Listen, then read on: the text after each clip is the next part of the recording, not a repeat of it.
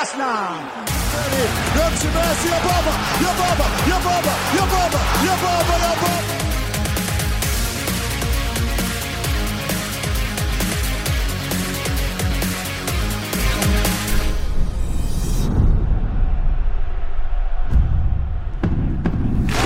شنوندگان عزیز پادکست فوتبالی تخصصی توتال فوتبال 37 مین اپیزود از پادکستمون در همین لحظه شروع میشه. ساعت 22 4 دقیقه پنجشنبه اول اردیبهشت ماه بالاخره فروردین تموم شد. شاید باورتون نشه ولی بالاخره فروردین تموم شد و وارد اردیبهشت ماه شدیم و اپیزود 37 رو با هم دیگه میشنویم. مهمون که حالا خودش صابخون است. یه تازه وارد داریم تو این اپیزود. در کنار عرفان عزیز که همیشه در کنار من هست. منم که احتمالا بشناسید. محمد رضا حکیمی میزبان شما در پادکست توتال فوتبال هستم. با محمد صادق عزیز شروع می‌کنیم که تو این اپیزود کنار ما هست و امیدواریم بیشتر از اینها هم با ما همراه باشه. طرفدار پرپاقرس فوتبال ایتالیا و البته یوونتوس به رسم افراد تازه وارد. اول با محمد صادق شروع می‌کنیم. سلام امیدوارم حالت خوب باشه. سلام محمد رضا منم سلام می‌کنم. هم به تو هم به عرفان و هم به شنوندگان پادکست توتال فوتبال. خیلی خوشحالم که در خدمتتون هستم.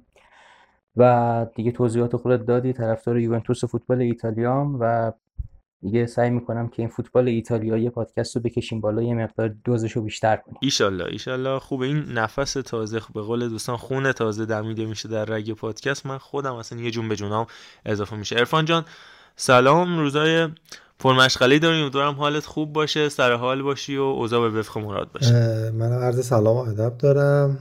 خیر مقدم میگم خدمت دوستان عزیز و تازه واردمون. جناب آقای رمضانی عزیز خیلی لطف می‌کنید تشریف میارید. آره خواهش می‌کنم. من به عذرخواهی می‌کنم که نبودم. یه یکی خورده ای اپیزود تقریبا. قرارم نیست حالا همیشم باشیم. دیگه ممرزا که هستش و دوستان دیگه هم میان و خودتون صاحب پادکستین دیگه. ایشالله که پادکست باور بشه و به قول آقای روزانی ایتالیاش سنگین تر بشه. یکی دیگه دوستان بیاد اسپانیاشو سنگین تر کنه. حالت ممرزا هستش اسپانیا همیشه سنگین ها. و دیگه ارزم به خدمتون که دیگه بقیه جا انگلیس هم که بچه ها معمولا درگیری و مشغله زیاد دارن. من انتظارشم این اپیزود حداقل حداقل دو سه تا آرسنالی بیان. چون یه علیرضا که رفیقمون بچه ها می‌شناسن دیگه علیرضا محمدپور. هر دو سال یه بار یه استوری می‌ذاره که لندن ایز رد منم بهش میگم دو سال یه بار قرمز میشه دوباره سریع رنگش عوض میشه یا آبی میشه و یا سفید میشه. و اونا میگه من همین دو سال یه بار منتظرم که این اتفاق بیفته. خلاصه دیگه دم همتون گم دیگه ببخشید دیگه ما هستیم در خدمتون کماکاسی ها رو ببخشید. خودتون بیاد جبران کنید که بهتر شه وضعیت پادکست مخلصیم. شما خودت ساب مجلس ایرفان جان اینجوری نگو. خیلی خب من یه توضیح بدم راجع به چیزهایی که و مسائلی که خواهید شنید در ادامه این اپیزود. بعد یه تقدیم اپیزود هم خواهم داشت در ابتدای کار.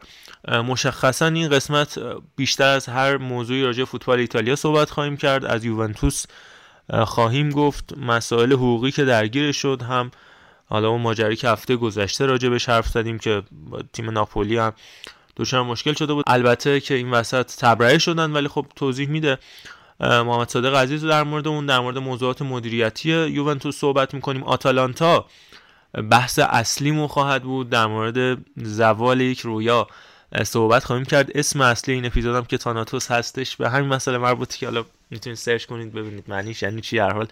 یاد یکی از استادای دانشگاه اون استاد دکتر ناصر محمدی افتادم. هر سوالی ازش میپرسیدیم میگفتش خیلی سوال خوبیه. برو خودت سرچ کن جلسه بعد بیا راجبش توضیح بده.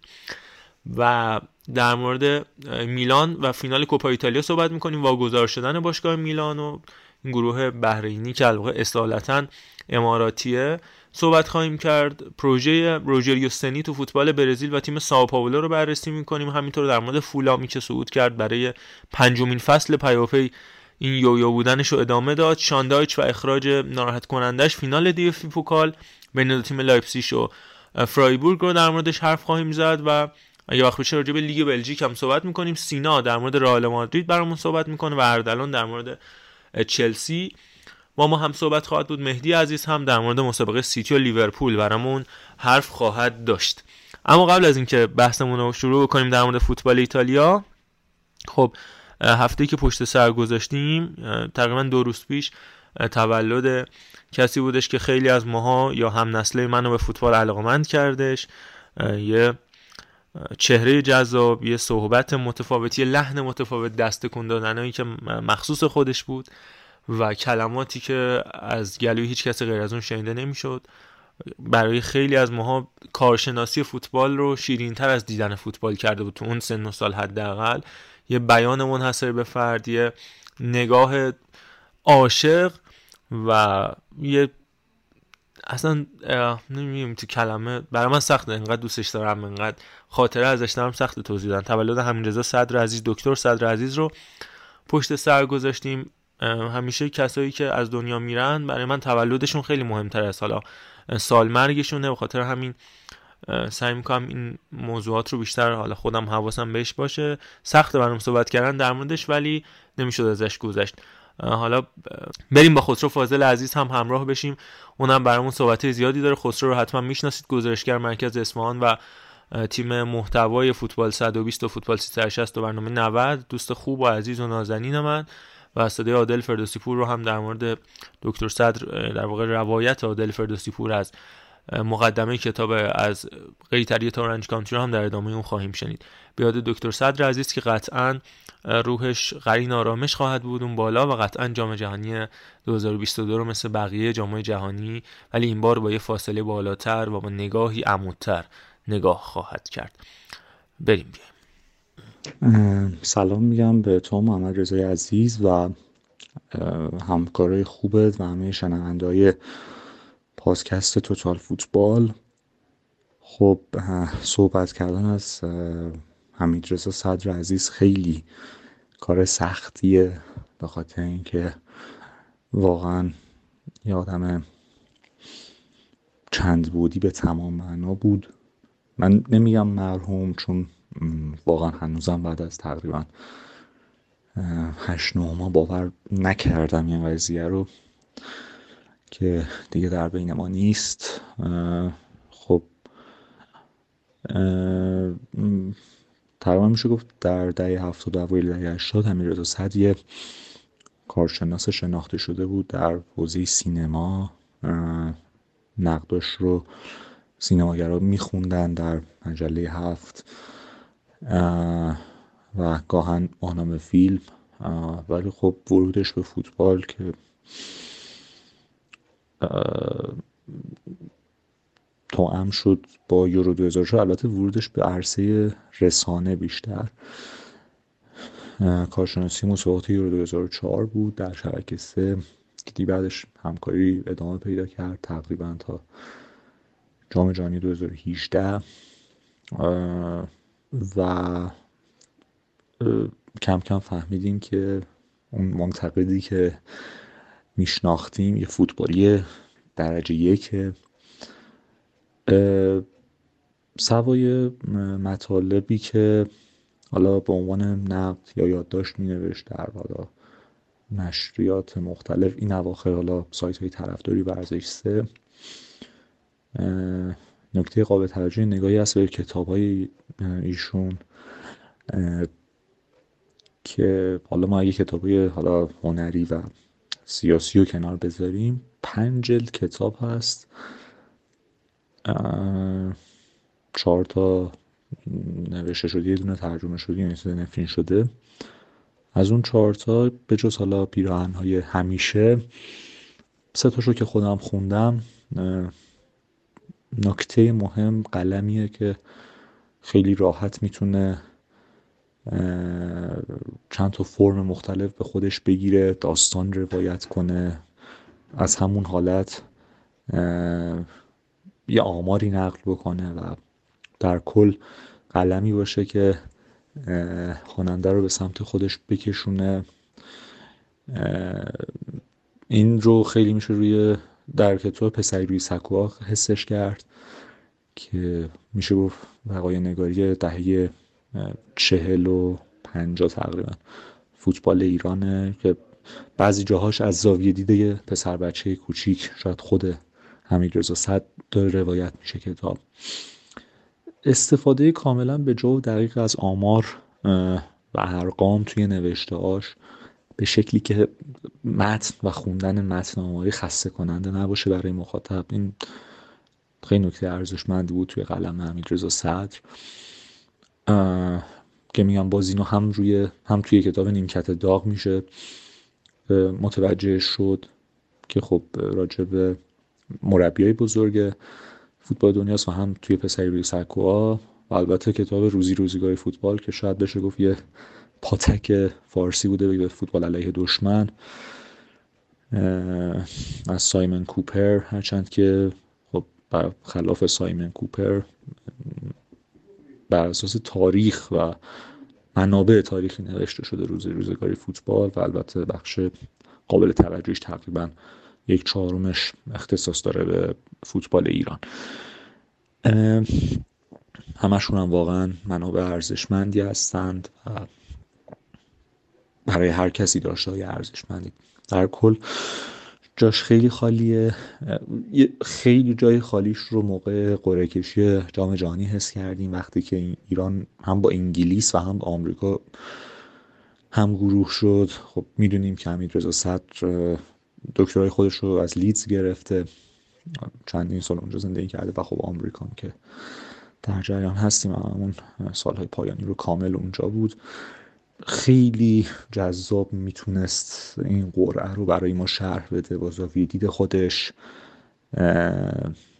شاید کات زدن های مختلفش به بحث های جامعه شناسی و بعد دوباره برگشتن به فوتبال. این چیزی بود که از دستش دادیم و به نظرم جای هیچ کسی در جام جهانی 2022 به انگام دیدن بازی ایران جای هیچ کسی به اندازه حمید رضا خالی نیست. من شما گیرم. ای داد که چه سفری پیشی رو داری پسر جان. سفری متفاوت با سفرهای پیشین سفری بدون سرخوشی سفری بدون خنده.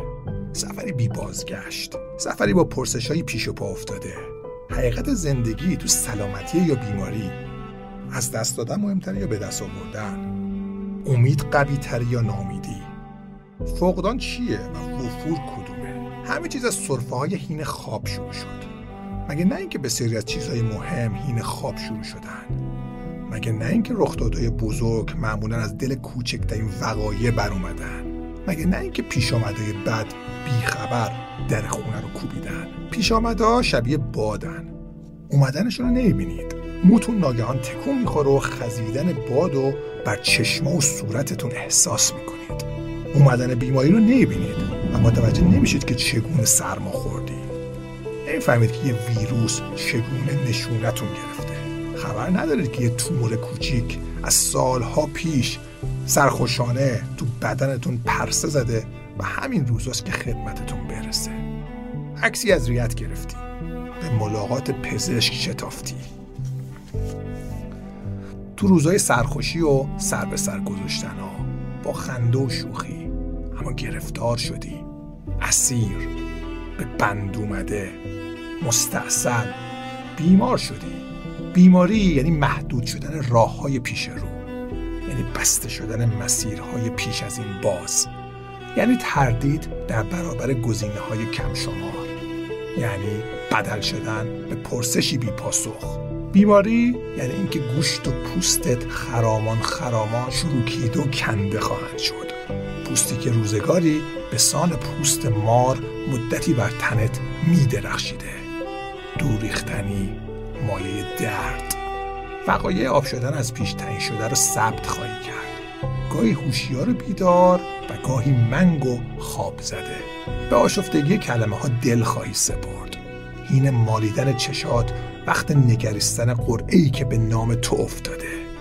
بیحال و واداده به خودت خیره خواهی شد. به دیگران. در خواهی یافت که نمیشه باد در مشت گرفت و خطاب به درخت فریاد زد. مراقب باش. از خودت محافظت کن. در خواهی یافت که جدایی ناگهانی چقدر سخته. و هرچه زندگی رو ساده دنبال کنی بازم نمی‌تونی جلوی سختیشو بگیری. ای کاش این چنین نبود. ولی مثل همیشه حرف آخر رو او زده. مرگ. دشخیمی که پوزخند زنان دندوناشو در تن تومه فشار میده. این بار آروم آروم ذره ذره. سلول به سلول گوشت به گوشت. این بار تو تومش بودی مثل خیلی از نزدیکات مثل پدرت. به سفری دوازده هزار کیلومتری خواهی رفت. سفری آمیخته با جون کندنای دمها و بازدمها.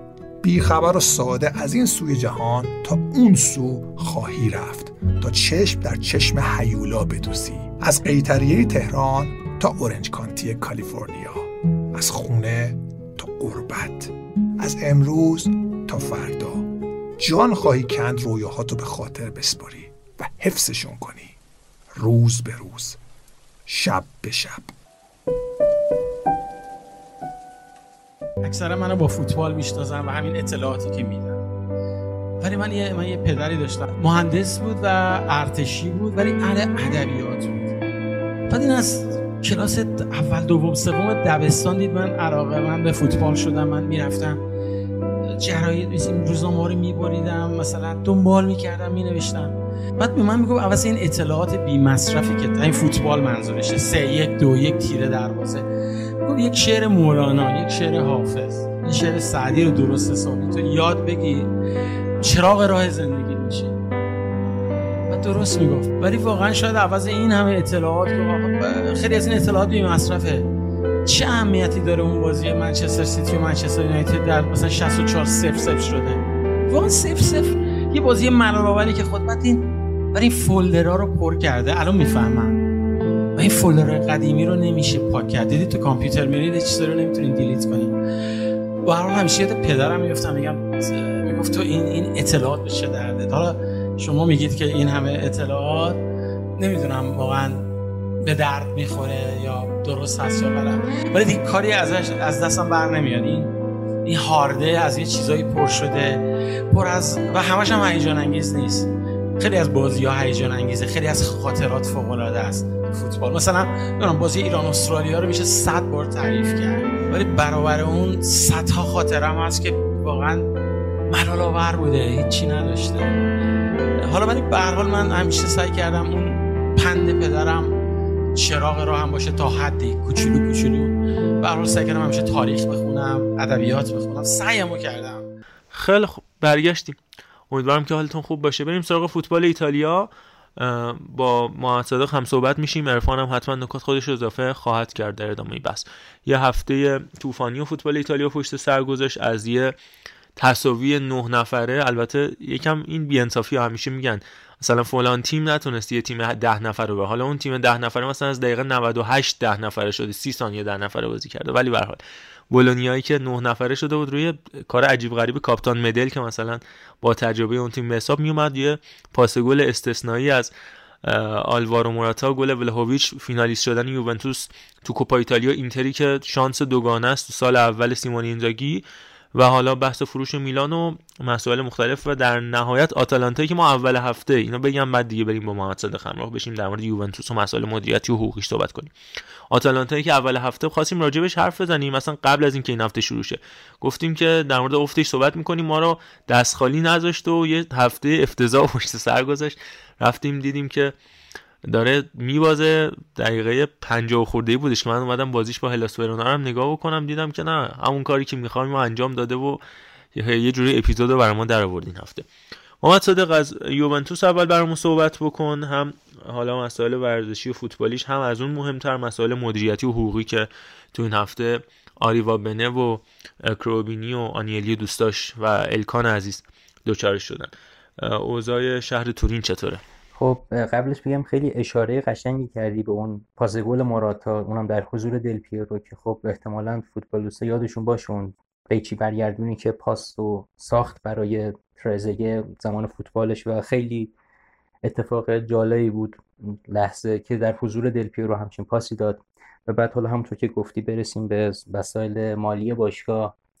خب هفته قبل خودت خیلی خوب توضیح دادی. یکی از اپیزودهای دیگه هم بود اگه اشتباه نکنم. همون بار اولی که این بحث رسوایی مالی حالا اگه اسمشو بخوایم بذاریم رخ داد. اون موقع هم توضیح دادی. برای من دیگه خیلی جزئی نمیشم و فقط یه سری علتهایی که تبرئه شدن و اینها رو واسهتون توضیح میدم. مورد اول اینکه یه اشتباهی که خب خیلی از رسانه ها انجام دادن موقعی که اون خبر اومد این بود که فکر کنم یوونتوس و ناپولی و حالا باشگاه محکوم شدن. و بعد که تبرئه شدن یه سری تعجب کردن که چی شد مگه محکوم نشده بودن؟ این نکتهش اینه که یه نکته حقوقی ریز داره. فرق بین قاضی و دادستان. حالا یه توضیح کوچیک در مورد بدم قضیه رو جا میندازه صدور حکم با قاضیه ولی دادستان وظیفه صدور حکم نیست. یعنی مثلا میاد افراد به وقوع یه جا متهم می‌کنه. مسئله رو بررسی می‌کنه تفهیم اتهام می‌کنه اطلاع جمع آوری می‌کنه و اینها. یعنی به زبون ساده دادستان میاد میگه بر اساس فلان ادله فلان شخص فلان جرم انجام داده قاضی بررسی می‌کنه بعد حکم صادر می‌کنه. توی متن انگلیسی اومده بود the request of بعد حالا ادامه یعنی دادستان عمومی فدرال درخواست کرده بود از دادگاه. بنابراین محکومیتی هنوز رخ نداده بود. یعنی حکمی صادر نشده بود. صرفا درخواست دادستانی بود. که رد شد و حالا خود حکم یه توضیح کوچیک بخوایم بدیم قضیه چی بود؟ یوونتوس ناپولی سمپدوریا جنوا امپولی پارما پیزا کیوو نوارا پسکارا. و پروورچلی باشگاهی بودن که در واقع این اتهام بهشون وارد شده بود که با دستکاری قرارداد بازیکنانشون روشهای مشابه سودای مالی جعلی رو ثبت کرده بودن. یعنی مثلا در مورد یوونتوس کالچو ونتسیا گزارش زده بود که 60 میلیون یورو سود مهم ثبت شده بود. و حالا از مهمترین مصادیقش هم اون قرارداد آرتور پیانیچ بود که خیلی سر صدا کرد. یا حالا مورد دیگه که مربوط به یوونتوس نبود اون خرید اوسیمن توسط ناپولی از لیل بود که اون هم باز یکی از موارد بررسی بود. ولی خب من حالا یه مقدار خیالم راحت بود که این قضیه به نتیجه نمی‌رسه چون دف... سالهای پیش هم زیاد اتفاقات تو ایتالیا میفته یعنی در مورد روم اینتر میلان و اصولا هم به نتیجه نمی‌رسه. و تماما با یه استدلال مشخص رد میشه. یعنی من نمی‌دونم وقتی این استدلال هست دیگه چه چرا دوستان خودشون انقدر آزار میدن که هی این پرونده ها رو باز کنن. استدلالم اینه. تبرئه به خاطر ناتوانی در ارزش گذاری بازیکن ها حالا این به زبون ساده یعنی هیچ معیار مشخصی وجود نداره. هیچ معیاری نیست که بگی آرتور 60 میلیون یورو میارزه یا نمیارزه. هیچ معیاری نیست بگیم ما اوسیمن 80 میلیون هست یا نیست. و اصلا چیز ثابتی وجود نداره. یعنی این نیست که ما فاکتورهای مشخصی رو مشخص کنیم معین کنیم و بگیم بین A تا Z این 26 تا حرف انگلیسی فکر کنم این 26 تا المان رو با هم در یک دستگاهی میریزیم و یک قیمتی رو به ما میده. این میشه قیمت اون بازیکن. چون این معیار ثابتی وجود نداره اصولا رد میشه دعواهایی که در این زمینه است و این مسئله طبق روال عادی تبرئه شد و نه یوونتوس نه ناپولی نه مدیران نه هیچ کس دیگه این محکومیتی رو متحمل نشد. از خلع قانون فکر کنم استفاده کردن دیگه. خلع قانون شاید بشه گفت خلع قانون شاید هم در واقع خب مسئله ای نداره. یعنی تو لیگای دیگه هم این اتفاقات زیاد میفته که بازیکن‌ها به همین آرتور رو خب ما با پیونیچ که عوض کردیم با پیونیچ یعنی پیونیچ دادیم به بارسلونا. ولی خب تو اسپانیا همچین بساطایی نیست. چون یه چیز عادی شده و ایتالیا یک بروکراسی های عجیب و غریبه تو در توی که می‌خوان انجام بدن دیگه. ببین من اینو قبول البته نمی‌خوام این بحث ادامه پیدا کنیم کشدار بشه که به بحث دیگه هم نرسیم. ولی خب مشخصا آره الان مثلا بر فرض میگم آرش رضاوند شما بده به اودینزه با 200 میلیارد یورو. من مثال دارم میگم. کسی نمی‌تونه بگه چرا. من این قیمت رو دادم اودینزه هم حال کرده این قیمت رو پرداخت کرده. حالا جدا از مبحث فرپلی مالی ها ولی خب مشخصه دیگه یه سری بازیکن ها یعنی همون موقعی هم که داشت انجام می‌شد همین حالا به طور خاص به طور ویژه پیانیچ و آرتور همون روز اولی هم که مطرح شده شدهشون خیلی مدتی کمی هم طول کشیدش که این تبادل بازیکنی انجام بشه. همون روز اول من یادم حالا چون بیشتر من بارسلونا رو دنبال می‌کنم به حال رسانه های کاتالانی و اسپانیایی نوشته بودن که اصلا این نقل و انتقال به دلیل اینه که مشکلات فرپلی مالی و درست کردن حسابا و اینا چون تو سال مالی قبلی بود تو روزهای آخر سال مالی قبلترش قرار بودش انتقال انجام بشه که شد. برای اون داره انجام میشه و در نهایت حالا آرتور شاید چون جوانه ولی پیانیش هیچ وقت در پازل تاکتیکی بارسلون نخواهد بود که همین اتفاق هم افتاد. یا حالا انتقالایی که بهش اشاره کردیم خیلی از تیمای فوتبال ایتالیا اوکیان با این قضیه که آقا ما همکاری می‌کنیم تو این مسائل من جمله حالا جنوا فکر می‌کنم بیشتر تا حدی سمدوریا این اتفاق برش بیفته که میگم نمونهشو گفتم اودرو استورارو یا حتی روبلا تو این داستانا. اوکن با این ماجرا میگم ما یوونتوس همکاری می‌کنیم. در بعض بازیکنهای درجه دوش که برای ما درجه یک به حساب میاد و به ما میده. ولی برام جالبه چرا؟ حالا نمی‌دونم شاید اصلا دلیل مشخصی هم نتونیم براش پیدا کنیم. ولی بقیه تیم‌ها یعنی حالا اینتر میلان حالا مثلا سری بازیکن مثل بوناتسولی مثل اسکاماکا اینا هستن ولی خیلی کمتر. ما توی اینتر و میلان و یا حتی روم اینجور مسائل رو می‌بینیم. این ربط داره به نوع مدیریت یووه یا اون ساختار مدیریتی که خود آنیلی دوست داره. حتی ناپولی مثلا بیشتره ولی من میلان و اینتر و روم خیلی کمتر این اتفاق توش میفته چرا اینجوریه به نظر خودت؟ یکی از دلایلش می‌تونه همین نحوه مدیریت کردن باشه چون یکی از مثلا تیمای دیگه تو نگاه کنید آکادمیاشون یه بازیکنایی رو دارن پرورش میدن و استفاده می‌کنن. ولی آکادمی یوونتوس عملا منبع درآمدش به صورت مستقیم. یعنی ما بازیکنای جوان رو پرورش میدیم و قرض میدیم خوب باشن میفروشیم و درآمدزایی می‌کنیم. اگر درست خاطرم باشه سال قبل از اینکه موزل کرونا پیش بیاد یوونتوس 150 میلیون یورو تراز مثبت ایجاد کرد با همین بازیکنای زیر 23 سالش. و قرار بود اون پنجره یوونتوس خریدای زیاده بکنه که کرونا اومد و تمام زحمات دوستان رو به باد داد.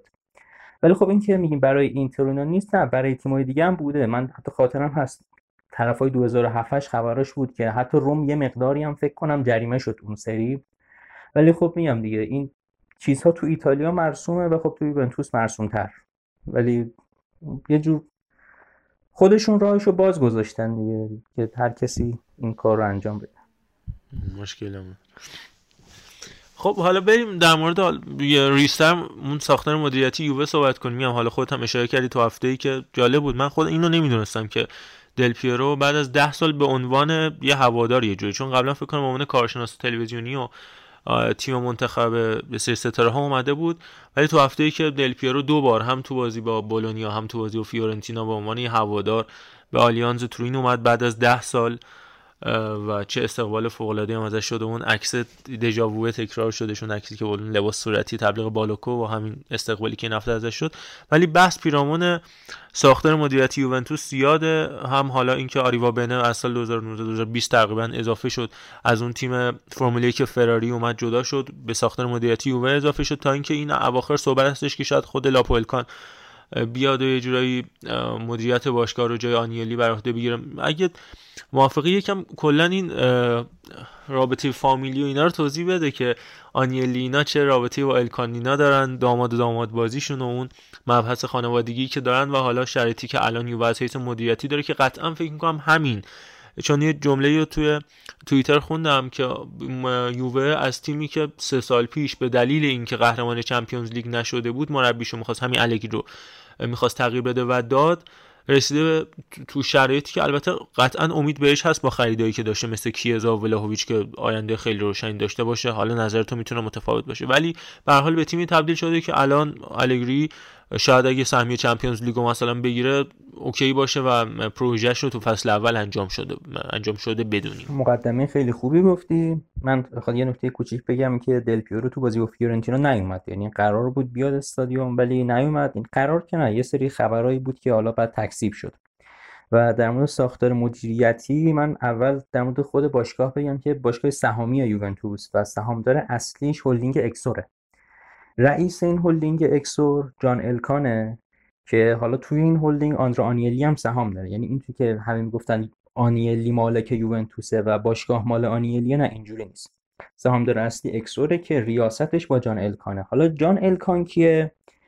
این از طرف مادری آنیلیه. یعنی مادرش مارگارت آنیلی فرزند جیانی آنیلی بزرگه. یعنی اینجوری نسبت پیدا می‌کنه به آنیلی ها حالا از طرف پدری کیه؟ می‌رسه به آلن الکان یه نویسنده و فعال حقوق یهودی فرانسویه که خب ایشون خیلی دیگه آدم پرنفوذیه و جزو بنیانگذاران اسرائیل در سرزمین های اشغالی بوده و یهودی خیلی استخونداریه این آقای الکان و حالا از طرف مادری هم که با آنیلی هاست و برحال خیلی آدم پرقدرت و پرنفوذیه. و خب ایشون سال 2004 بعد از وفات دایش یعنی اومبرتو آنیلی به این سمت رسیده و حالا این توش خیلی بحث و ماجراهای ادواردو آنیلی و اینا که شاید یه اپیزود جداگونه ای بهتره که در موردش صحبت بکنیم چون خیلی پیچیده است. اتفاقی که برای ادواردو افتاد بعد رسید به جان الکان و حالا این اتفاقاتی که افتاد. و این حالا خود جان الکان. مسلمون شد دیگه. همون ادواردو آنیلی مسلمون شد. اومد... از از یه ور یعنی مسلمان از یه ور یهودی یه جنگ در اون خانوادگی هم پس از اونجا فکر کنم. اصلا یه بساط و همون قضیه مثلا خودکشی ادوارد آنیلی خیلی قضیه مشکوکی بود. یعنی حالا یک توضیح کوچیک اگه من یعنی ممکنه خودکش دونده بوشنش چیز ثابت شده نیست. من یه چیز تو پرانتز بگم که بعد من فقط اینو بگم صادق جان تو ادامه بده که این پروژه درس تاریخ اسلام من همین سرنوشت آقای ادوارد آنیلی بودش. خیلی عجیب. من اون موقع نمی‌دونستم ایشون به یوونتوس مربوطه. اون به حال استادی که داشتیم جناب حجت الاسلام موسوی قدمگاهی گفت شما برو راجع به آقای شهید ادوارد آنیلی. آره من گفتم این چه نس... چه جالب فامیلیش با آنیلی یووه نزدیکه. چه باحال مثلا مثلا این محمدی میمونه که تو ایران زیاده. بعد فهمیدم این همون 4 5 سال پیش بود خیلی جالب بود. حالا ادامه بده صادق ببخشید. مثلا یه تیکه کوچیک بخوام بگم. یه مالا اینو باید بررسی کلی باشه و هیچ حرف کلی هم درش نیست. ولی مثلا خب ما شنیدیم توی رسانه هامون که ادوارد آنیلی قید ثروت و این بساطا رو زده بود و در واقع زده بود تو کار معنویات منتها وقتی قرار میشه این ثروت خانوادگی برسه به جان الکان ناگهان تصویر در واقع تصمیم ادواردو عوض میشه و برمیگرده. حتی یه بازی روی نیمکت یوونتوس هم میاد در کنار تیم و میگه برنامه داره برای اداره تیم و کاملا همه چیز نرمال شده و می‌خواد به دست بگیره و یهو خبر خودکشیش می‌رسه که اون هم باز خودش خیلی ماجراها داره که مثلا اون جایی که اون خودکشی کرده چرا هیچ کسی ندیده چی شده و خیلی قضایی پیچیده یعنی فرضیه کشته شدنش خیلی فرضیه قویه. ولی میگم هیچ چیز اثبات شده ای وجود نداره که ما بخوایم بر اساس فکت حرف بزنیم. صرفا یک سری تحلیله. حالا اینکه به نظر می رسید می‌خواد یک کار رو انجام بده که آینده داره بعد یهو خودکشی کنه یه خورده پارادوکسیکال بود. بعد که اسمش هم اسماعیل کرده بود داره مهدی کرده بود. مهدی آنیلی. مطمئنی؟ تا جایی که خاطرم هست قرار بود مهدی آنیلی بشه. آه خب بس میگه خورده پیازداغش رو زیاد کرده بوده. چون اون اسماعیل و اینا که می‌دونید که اون بحثای یهودیت و این چیزا که از حضرت ابراهیم و اینا میاد یه خود رو اسحاق و اسماعیلش اینا داستان دارن. درست. مثل اینکه اونا میگن که نسل پیامبر از اسحاق میاد و این وریا میگن از اسماعیل میاد. حالا من دقیق نمی‌دونم فقط همین چیزایی که سری دوستان میگن. حالا یه ذره فاز مذهبی اپیزودم بالا ببریم. نکته که اون حضرت مهدی داره به قول شیعه اینه که اون نسلش هم به حضرت اسحاق می‌رسه هم حضرت اسماعیل. یعنی یه حلقه اتصال اینجوریه. وا. اسمش. آره. بسیار برای اپیزود بعدی اگر دوستان سوالی پرسیدن تشریف حتما پاسخ من یه توضیح خیلی کوتاه. راجع به هلدینگ اکسور خیلی کوتاه. البته میگم خود محمد صادق قطعا بهتر می‌دونه ولی بالا من جسارت می‌کنم یه توضیح خیلی کوتاه راجع به هلدینگ اکسور بدم. بعد فقط برگردیم شرایط کنونی و مدیریت هم مرور بکنیم که الان در نهایت چی میشه به نظرت. اینکه آقا هلدینگ اکسور یه هلدینگ یه خوشه ایتالی شرکت سرمایه گذاری که الان درآمد کنونیش 109 میلیارد دلاره. این سال 2011 بوده. یه آپدیت جدید احتمالاً به زودی میاد ولی 109 میلیارد دلار درآمدش سال 2011 بوده که سودش سالیانه 137 میلیون یوروه. و مجموع داراییش هم همون حدوداست. مالکش هم که حالا خود خانواده آنیلیان و تقریبا 20 هزار نفر کارمند داره که حالا تو بخش مختلف کار می‌کنن. این یه سری کارخونه و یک سری شرکت زیر مجموعهشن که خود اون شرکت ها یه سری زیر مجموعه دارن که هر کدوم اون زیر مجموعه ها واقعا هزاران کارمند داره. مثلا بخش اصلیش یه دونه شرکت نام پارتنر که کار تجارت یوونتوس فوتبال گدی رسانشه اکونومیست رسانشه استلانتیس خودروسازیش همینطور سی که ماشینالات صنعتی تولید می‌کنه فراری و ایووکو که خود اون فراری کلی مجموعه زیر مجموعه شرکت مختلف خودروسازی من جمله فیات و الا ماشاءالله. یعنی اینا فقط خود اون فراری کلی مجموعه یعنی می‌تونیم بگیم یه هولدینگ صنعتی ان در ولی فکر کنم دقیقاً. من یاد آقای عزیز فکر کنم درصد سودی که گفتی یه صفر کم داشته باشه یعنی 137 میلیارد دلار 137 میلیون یورو میشه یک هزارم درصد. فکر کنم سودش باید بیشتر باشه نمی‌دونم آره. ببین رونیوش 119 و نیم بیلیون یا همون 119 و نیم میلیارد نت اینکامش یک بیلیونه توتال اسستش 172 بیلیون و توتال ایکویتیش 13 بیلیون. آره یه صرف کم 13 بیلیون منطقیه. یعنی میشه 10 درصد سالانه. بسیار فوق العاده است این عدد برای یک شرکت صنعتی. با که یادم اون زمانی هم که رونالدو اومد به یوونتوس خیلی هم می‌گفتن که آقا این پولی که پرداخت کردید حالا خدا آمد صدقه می‌تونه بهتر توضیح بده هم راجع این مسئله هم در نهایت راجع به شرایط کنونی مدیریتی و گفتن این پولی که شما پرداخت کردید از جیب کارمندای فیات و فراری و کل این کارخونه های مختلف هلدینگ برداشتید و اونا ناراضی بودن و حتی صحبت هم بودش که می‌خواستن حالا یه تجمع اعتراضی هم ولی حالا بحث فروش لباس بود و اما در کل وقتی یه همچین هلدینگ یه همچین اسپانسری پشت سیستم هست اسپانسر از بابت چی میگن مناسبات مالی یا تامین مالی وجود داره نه حالا اسپانسر منظور اون چیزی که به ذهن افراد میاد.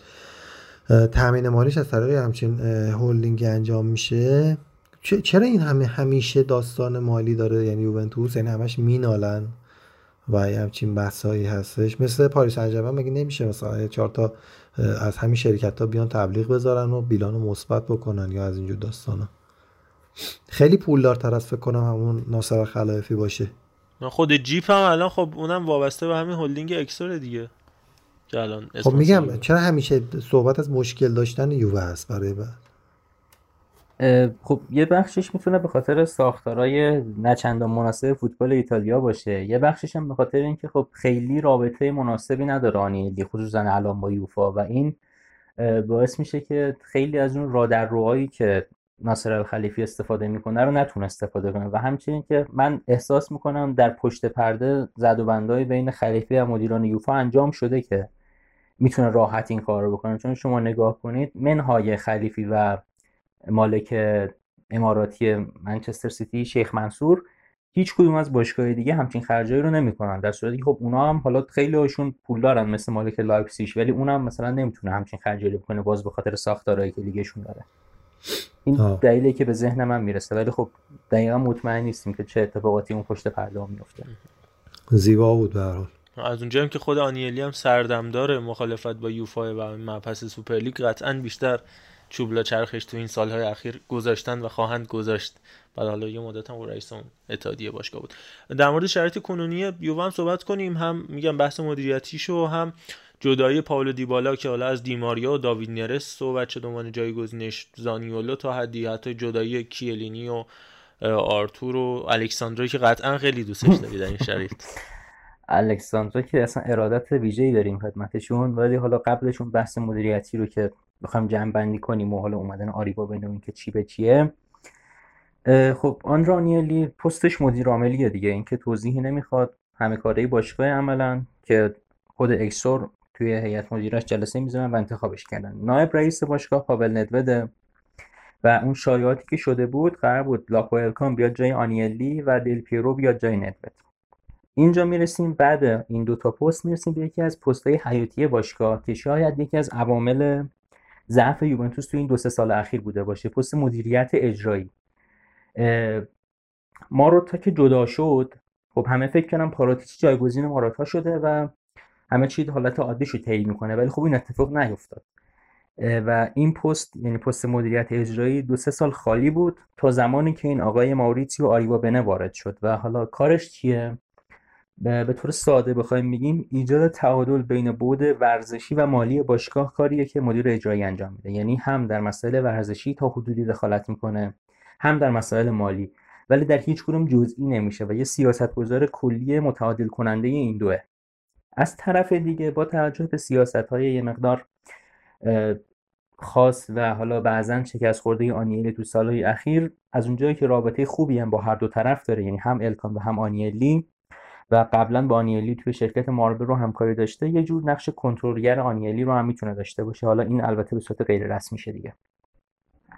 در مورد خود آقای ریوبنم که خود گفتی مدیر فراری بوده و خب اصلاحات ساختاری خوبی هم تو فراری انجام داد. حالا اونا که فرمول یک دنبال می‌کنن می‌دونن که فراری یه مدت خیلی بد افت کرده بود و اوضاعش به هم ریخته بود ولی خب الان دوباره برگشته رو فرم و فکر کنم دو تا از گرند پریای امسال و لکلر از فراری برنده شد و اوضاع خوبی رو داره می‌گیره که این باز می‌تونه از تاثیرات اون ساختاری باشه که آریبابن ایجاد کرده. توی یوونتوس هم که اومده خب اون چیزایی که تو این سال اولش نشون داده قدرت تصمیم گیریشه که با هیچ کس تعارف نداره. یعنی سر قضیه کم کردن حقوقا که یکی از کارهای اصلیش بوده. حتی با دیوالا که یکی از کاپیتانهای اصلی تیم شوخی نداره و دیوالا رو به همین راحتی کنار گذاشته.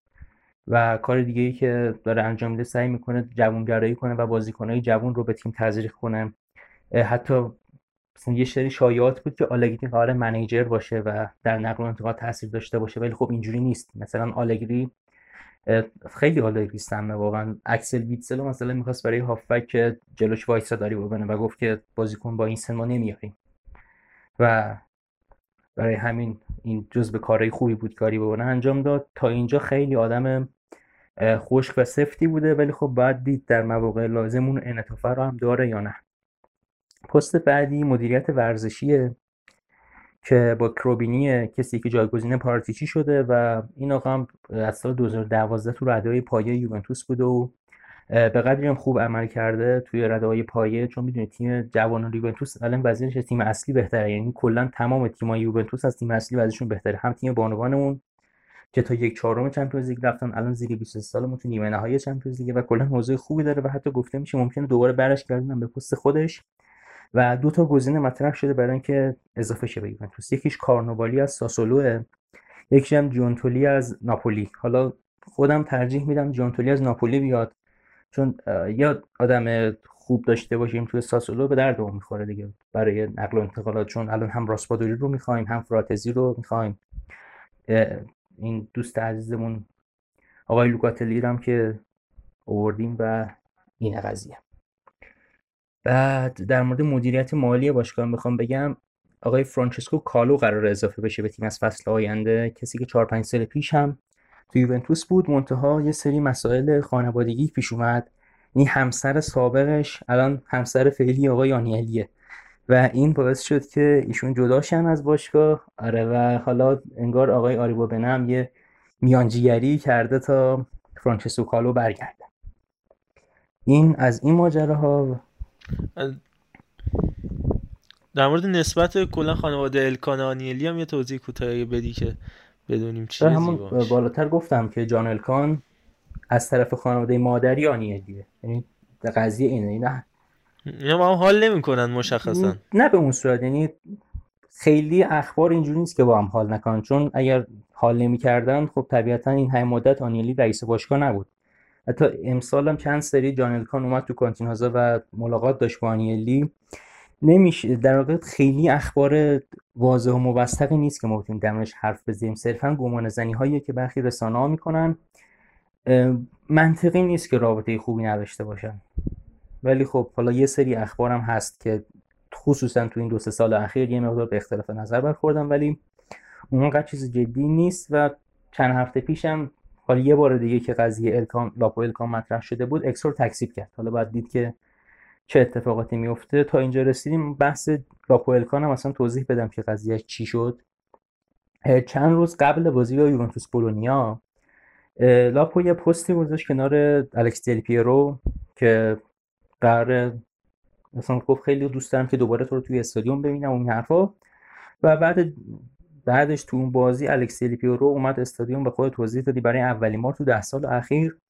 و خب حالا اونا که جدیدتر دنبال می‌کنن ایتالیا رو می‌دونن که با کنته و آنیلی سر خداحافظیش به مشکل خورده بود دل پیرو و یه جورایی مجبور کردنش به جدایی از یوونتوس و این یه جورایی یه جرقه رو توی رسانه ها زد که انگار لاپوئلکان داره با استفاده از محبوبیت دل پیرو برای مدیریت باشگاه یک سری اقداماتی انجام میده و بعد بازی که نتیجه مساوی شد لاپو یه توییت اعتراضی زد نسبت به آلگری که گفت ما خوشحال نیستیم. آلگری و بعد یه سه نقطه هم گذاشت. از اون طرف یکی از خبرنگارای نزدیک باشگاه این جیاکومو اسکوتیرو گفتش که لاپو توی مدیریت یوونتوس نقشی نداره و بعد لاپو به اون واکنش نشون داد و گفتش که اصلا اهمیتی به حرفای این رسانه نمیده و مثلا تو کی که اصلا بخوای در من حرف بزنی؟ و بعدم یه توییت زد که آدما میرن ولی یوونتوس باقی میمونه. و این توییتش دیگه خیلی سر و صدا کرد. از طرف دیگه دل پیورو هم یه پستی رو لایک کرده بود که مفهومش انقلاب یوونتوس در مدیریت با حضور دل پیورو بود.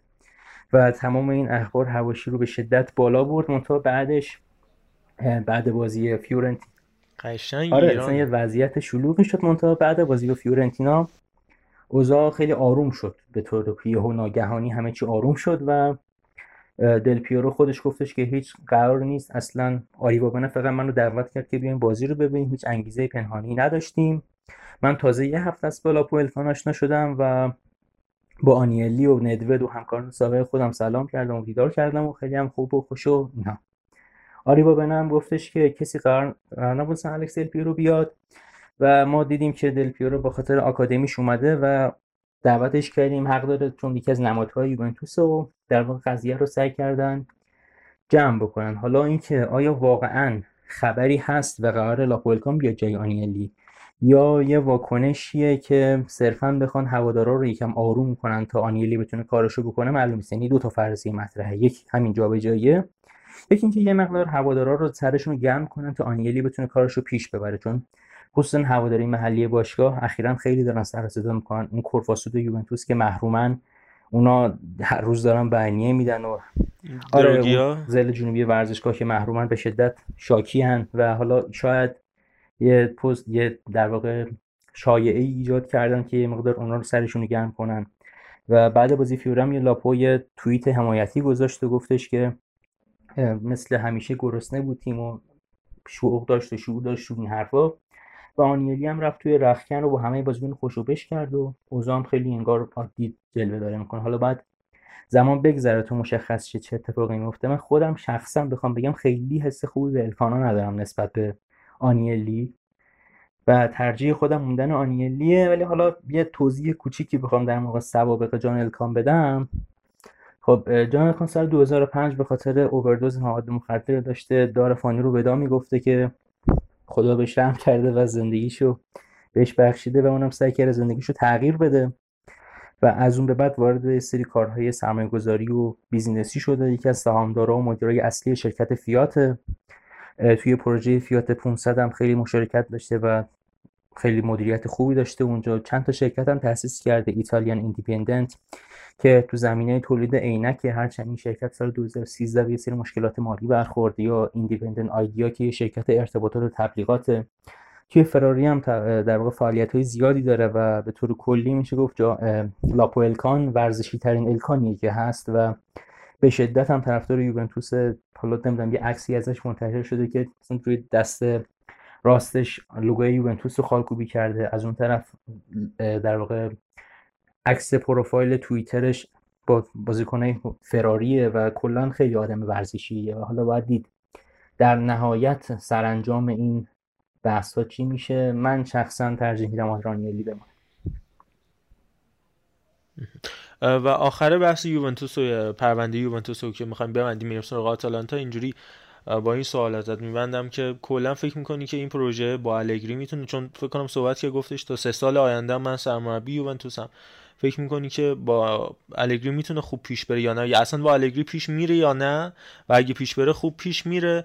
و حامی این سیاست مدیریتی هستی که حالا خب دیوالا به هر حال درست زیاد مصدوم شده. یه دورانای ناآمادگی رو پشت سر گذاشته اما خب جزو بهترین بازیکن‌های یوونتوس بوده. جدایی دیوالا به نظرت به نفع یووه می‌تونه باشه یا اینکه ضربه می‌زنه؟ آینده رو چجوری می‌بینی؟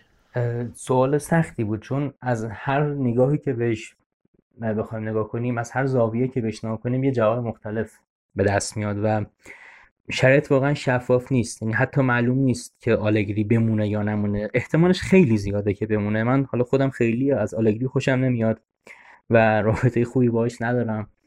ولی احتمال زیادی داره که بمونه چون حقوق بسیار بالایی داره می‌گیره و با توجه به قرارداد چهار ساله اخراج کردنش اصلا صرفه اقتصادی نداره برای باشگاه. منتها یه سری شایعاتی شده که پاریس انجرمن دنبال آلگریه. اگر پاریس بخواد آلگری رو بگیره و بتونه آلگری رو راضی کنه اون وقت یه اتفاقاتی ممکنه بیفته. چون در واقع آنیلی برای بازی با ونسیا از زیدان دعوت کرده که بیاد استادیوم و بازی رو ببینه. حالا آیا در پشت پرده دیدن بازی صحبت هایی می‌کنن یا نه معلوم نیست. ولی خب چیزی که معلومه اینه که احتمال زیاد آلگری با ما خواهد موند و اساسا انتخاب آلگری برای پروژه ساخت یک تیم و یه نسل سازی انتخاب درستی به نظر نمی اومد چون خب می‌دونیم آلگری بازیکن در مربی نیست که با بازیکنهای جوون کار کنه یا خیلی به فکر رشد بازیکن ها باشه و بیشتر یک مربی استفاده گره که از ابزاری که در اختیارش قرار میدن بهترین استفاده رو می‌بره. با این حال حالا شاید مدیریت های آریبا بنه بتونه یه حرکتی بزنه که آلگری بتونه این نسل رو بسازه و باید دید چه اتفاقاتی میفته با این حال من حالا اگر وضعیت مدیریتی باشگاه ثبات داشته باشه و به هم نریزه شانس خوبی برای قهرمانی فصل بعد سری برای یوونتوس قائلم. همین فصلم اگر یک سری مسائل پیش نمی اومد یوونتوس قهرمان می‌شد چون بقیه تیم‌ها واقعا اوضاعشون خوب نبود. و در مورد دیبالا که گفتی اون هم باز از جهات مختلفی قابل بحث. من ترجیح می‌دادم که تمدید بشه به دیبالا. خودم علاقه دارم یک جوری نماد یوونتوس بود. توی دهه اخیر بالاخره بازیکن شماره ده یوونتوس همیشه خاصه. ولی خب از طرف دیگه اگر واقعا اخباری که میاد راست باشه و پیشنهاد کاهش او رو نپذیرفته باشه با توجه به تعداد بازیهایی که فصل می‌کنه و مسئولیت های زیادش خب صرفه نداشته و باید جایگزینش چه کسی خواهد شد. یعنی اگر یک جایگزینی مناسب صورت بگیره اتفاق بدی نمیافته. ولی مثلا امثال زانیولو اگه بخوان جایگزین پالو دیبالا بشن قطعا ضرر می‌کنیم. کسی که هم بیشتر از دیبالا مصدوم میشه هم کمتر از اون بازدهی داره. و نکته دیگری هم که هست اینه که گفته میشه احتمال داره فصل بعد یوونتوس سویچ کنه روی 4 3 یعنی کلا پست 10 رو کنار بذاره و با سیستم 4 3 بازی کنه و وینگر بگیرن. جاش که حالا راسپادوری مثلا یکی از گزینه‌های اصلی خرید یوونتوس برای جایگزینی دیبالاست. به طور کلی خیلی پنجره شلوغی خواهیم داشت. یعنی کلا در سری آ. یعنی هم حالا بجز اینتر که ترکیب خیلی خوبی داره تمام اون 7 تیم بالای جدول خریدای زیادی خواهند داشت و فصل بعد فصل خیلی پیچیده میشه. باید دید در نقل و انتقال چه اتفاقاتی میفته و میگم این ثبات مدیریت خیلی مهمه. اگر وضعیت مدیریت یوونتوس ببین این یه سوالم یادم ببخشید بپرسم چون می‌خواستم تمام کنم. فقط امکان برگشتن کولوسفسکی هستش یا نه؟ چون تو تاتنام خیلی خوب بوده. اصلا از لحاظ حقوقی از لحاظ قراردادی می‌تونه برگرده. چون قرضی بوده. هیچ برنامه یوونتوس برای برگردوندنش نداره. من هیچ جا ندیدم که حتی صحبت شده باشه در مورد اینکه کولوسفسکی برگرده. یعنی حق خرید برای کولوسفسکی در قرارداد بود یه حق خرید اختیاری بود. و یه حق خرید اجباری در صورت رسیدن به سری از های خاص که خب تاتنهام مثلا اون اختیاری رو فعال می‌کنه و به اون اجباری نمی‌رسه. یوونتوس هم تمایلی نداره که به برش گردن. حداقل تو الان هیچ خبری من در این مورد ندیدم. واقعا حیفه. به نظرم اگه زیر دست آلگری بازی می‌کرد حیف می‌شد. و همین الانم دلم برای ولاویچ میسوزه. خیلی خب فکر کنم بحث یووه دیگه تکمیل شده. نکته دیگه اگر نیست بریم سراغ آتالانتا و در مورد تیم گسپرینی تیم رو به سقوط گسپرینی صحبت کنیم. موافقی؟ آره درسته چون دیگه نکته در مورد یوونتوس به ذهنم نمی‌رسه. حالا اگر اخبار جدیدی بیاد تو اپیزود بعدی می‌تونیم بیشتر صحبت کنیم. حتما. یه دلی از عزا در آوردیم در مورد یوونتوس. مدت بود که می‌خواستیم در مورد یووه صحبت بکنیم ولی حالا با حضور محمد صادق عزیز مفصل هر هفته می‌تونیم در مورد یووه و شرایطش صحبت بکنیم. همینطور کلا باشگاه ایتالیایی میگم این اپیزودمون کلا مبتنی بر ایتالیا بیشتر خواهد بود. حالا در مورد آتالانتا می‌خوایم صحبت کنیم. من یه توضیحات ریزی میدم. ارفان تو هم در مورد آتالانتا بگو. تیمی که تو دو سه سال گذشته نتایج خوبی رو گرفته بود. حالا من توضیح میدم ارفان که گفت بعد دیگه محمد صادق توضیحات تکمیلی رو میده در مورد چگونگی افت آتالانتا. تیمی که توی پنج بازی آخرش چهار تا باخت داده. سه یک به ناپولی باخته دو یک به ساسولو باخته دو هیچ به لایپزیگ باخته و دو یک به هلاس ورونا ایگور تودور باخت یه مساوی هم این وسط دوباره با لایپزیگ داشته که در واقع اونم حکم باخته دیگه. در واقع اون رفت و برگشت لایپزیگ که باخت و حذف شد. سه تای دیگر هم که به ساسولو هلاس ورونا و ناپولی بازیاشو باخته. بدترین دوران خودش رو از لحاظ نتیجهگیری و کسب امتیاز توی پنج سال اخیر داره پشت سر می‌ذاره. یه باخته دیگه بده تا رتبه نهم هم میاد پایین. یعنی سهمیه لیگ کنفرانس هم به طور کامل دیگه خارج میشه از دست میده. توی بازی های خارج از خونه باز به نسبه بهتر عمل کرده ولی نکته اصلی اینه که تو بازی خونگیش از 16 تا مسابقه یک چهارمیش یعنی فقط 4 تا برد به دست آورده 6 باخت و 6 مساوی داشته که یه آمار افتضاح از بین همه بازیکنهای خوبی که داشته. حالا جدایی که قطعا تحت تاثیرش قرار داشته مثل جدایی روبین گوزنس سال قبلترش کاستانی پاپو گومز دروازه‌بانشون گلینی که به نظر یکی از پاشنه آشیلاشون بوده. این فصل خوان موسو برخلاف اون چیزی که قبلا توی اودینز ثابت کرده بود. ولی جالبه که من توی دو سه تا از سایت های مختلف دیدم مثلا مثلا خوزه لوئیس پالومینو و رمو فرویلر و تون کوپماینرز بالاتر از بازیکنی مثل زاپاتا مثل د رون پاشالیچ ایلیچیچ لوئیس موریل یا حتی روسلان مالینوفسکی بهترین بازیکناشون بودن و کلا یه افت کاملی یه افت جمعی و دچار شدن. همه بازیکن ها به نسبه خودشون افت کردن. حالا یه سری مثل زاپاتا و پاشالیچ و مالینوفسکی که ازشون تواقعا بیشتر می‌رفته افتشون هم بیشتر بوده. تیمی که معمولا بهترین خط حمله سری رو تو دو سه فصل اخیر داشته از لحاظ شوت در چارچوب تیم دهم سری این فصل محسوب میشه. از لحاظ گل زده تیم هفتم سری محسوب میشه. از لحاظ عملکرد دفاعی اصلا خوب نبوده. تو گلای خوردن باز تیم هفتم محسوب میشه. توی clean sheet هم همینطور. کلا در تمامی جنبه ها شرایط بدی داشتن. 10 تا clean sheet کلا تونسته به ثبت برسونه. و حالا البته خب مسئولیت ها هم اذیتشون کرده ولی فکر می‌کنم بیشتر از هر چیزی ظرفیتشون پر شده و یه مقداری تخلیه انگیزشی براشون اتفاق افتاده. چون اون intensity بالا که بازیکنایی مثل حالا تو نسل اولیهشون فرانک کسیه براشون ساخته بودن تو نسل بعدی همین فرویلر یا حتی میگم پاپو گومزی که راجع بهش صحبت کردیم که خب به خاطر مشکلاتی با گسپرینی که داشت از این تیم جدا شد آروم آروم تخلیه شدن و دیگه شاید نیاز به یه بازسازی کلی داشته باشن. با توجه به حالا سرمایه‌گذاری که شده و جویس و به حال مالکیتی که دارن این قدرت رو دارن که دوباره بازسازی بشه. این تیم ولی شاید دیگه مهلت گسپرینی برای این تیم بعدش 5 6 سالی که داره روی این پروژه کار می‌کنه تموم شده باشه. حالا می‌خوای ارفان تو هم نظرتو بگو. بعد بریم پیش صادق عزیز. نکته که راجع به آتالانتا هست حالا این همه تعریفاتی هم که ما به صورت پراکنده از این تیم داشتیم در مقاطع مختلف از زمان پانکا گرفته تا توتال فوتبال هم بی تاثیر نیست روی بالاخره مقاومتی که این تیم در برابر این تعریفات داشت.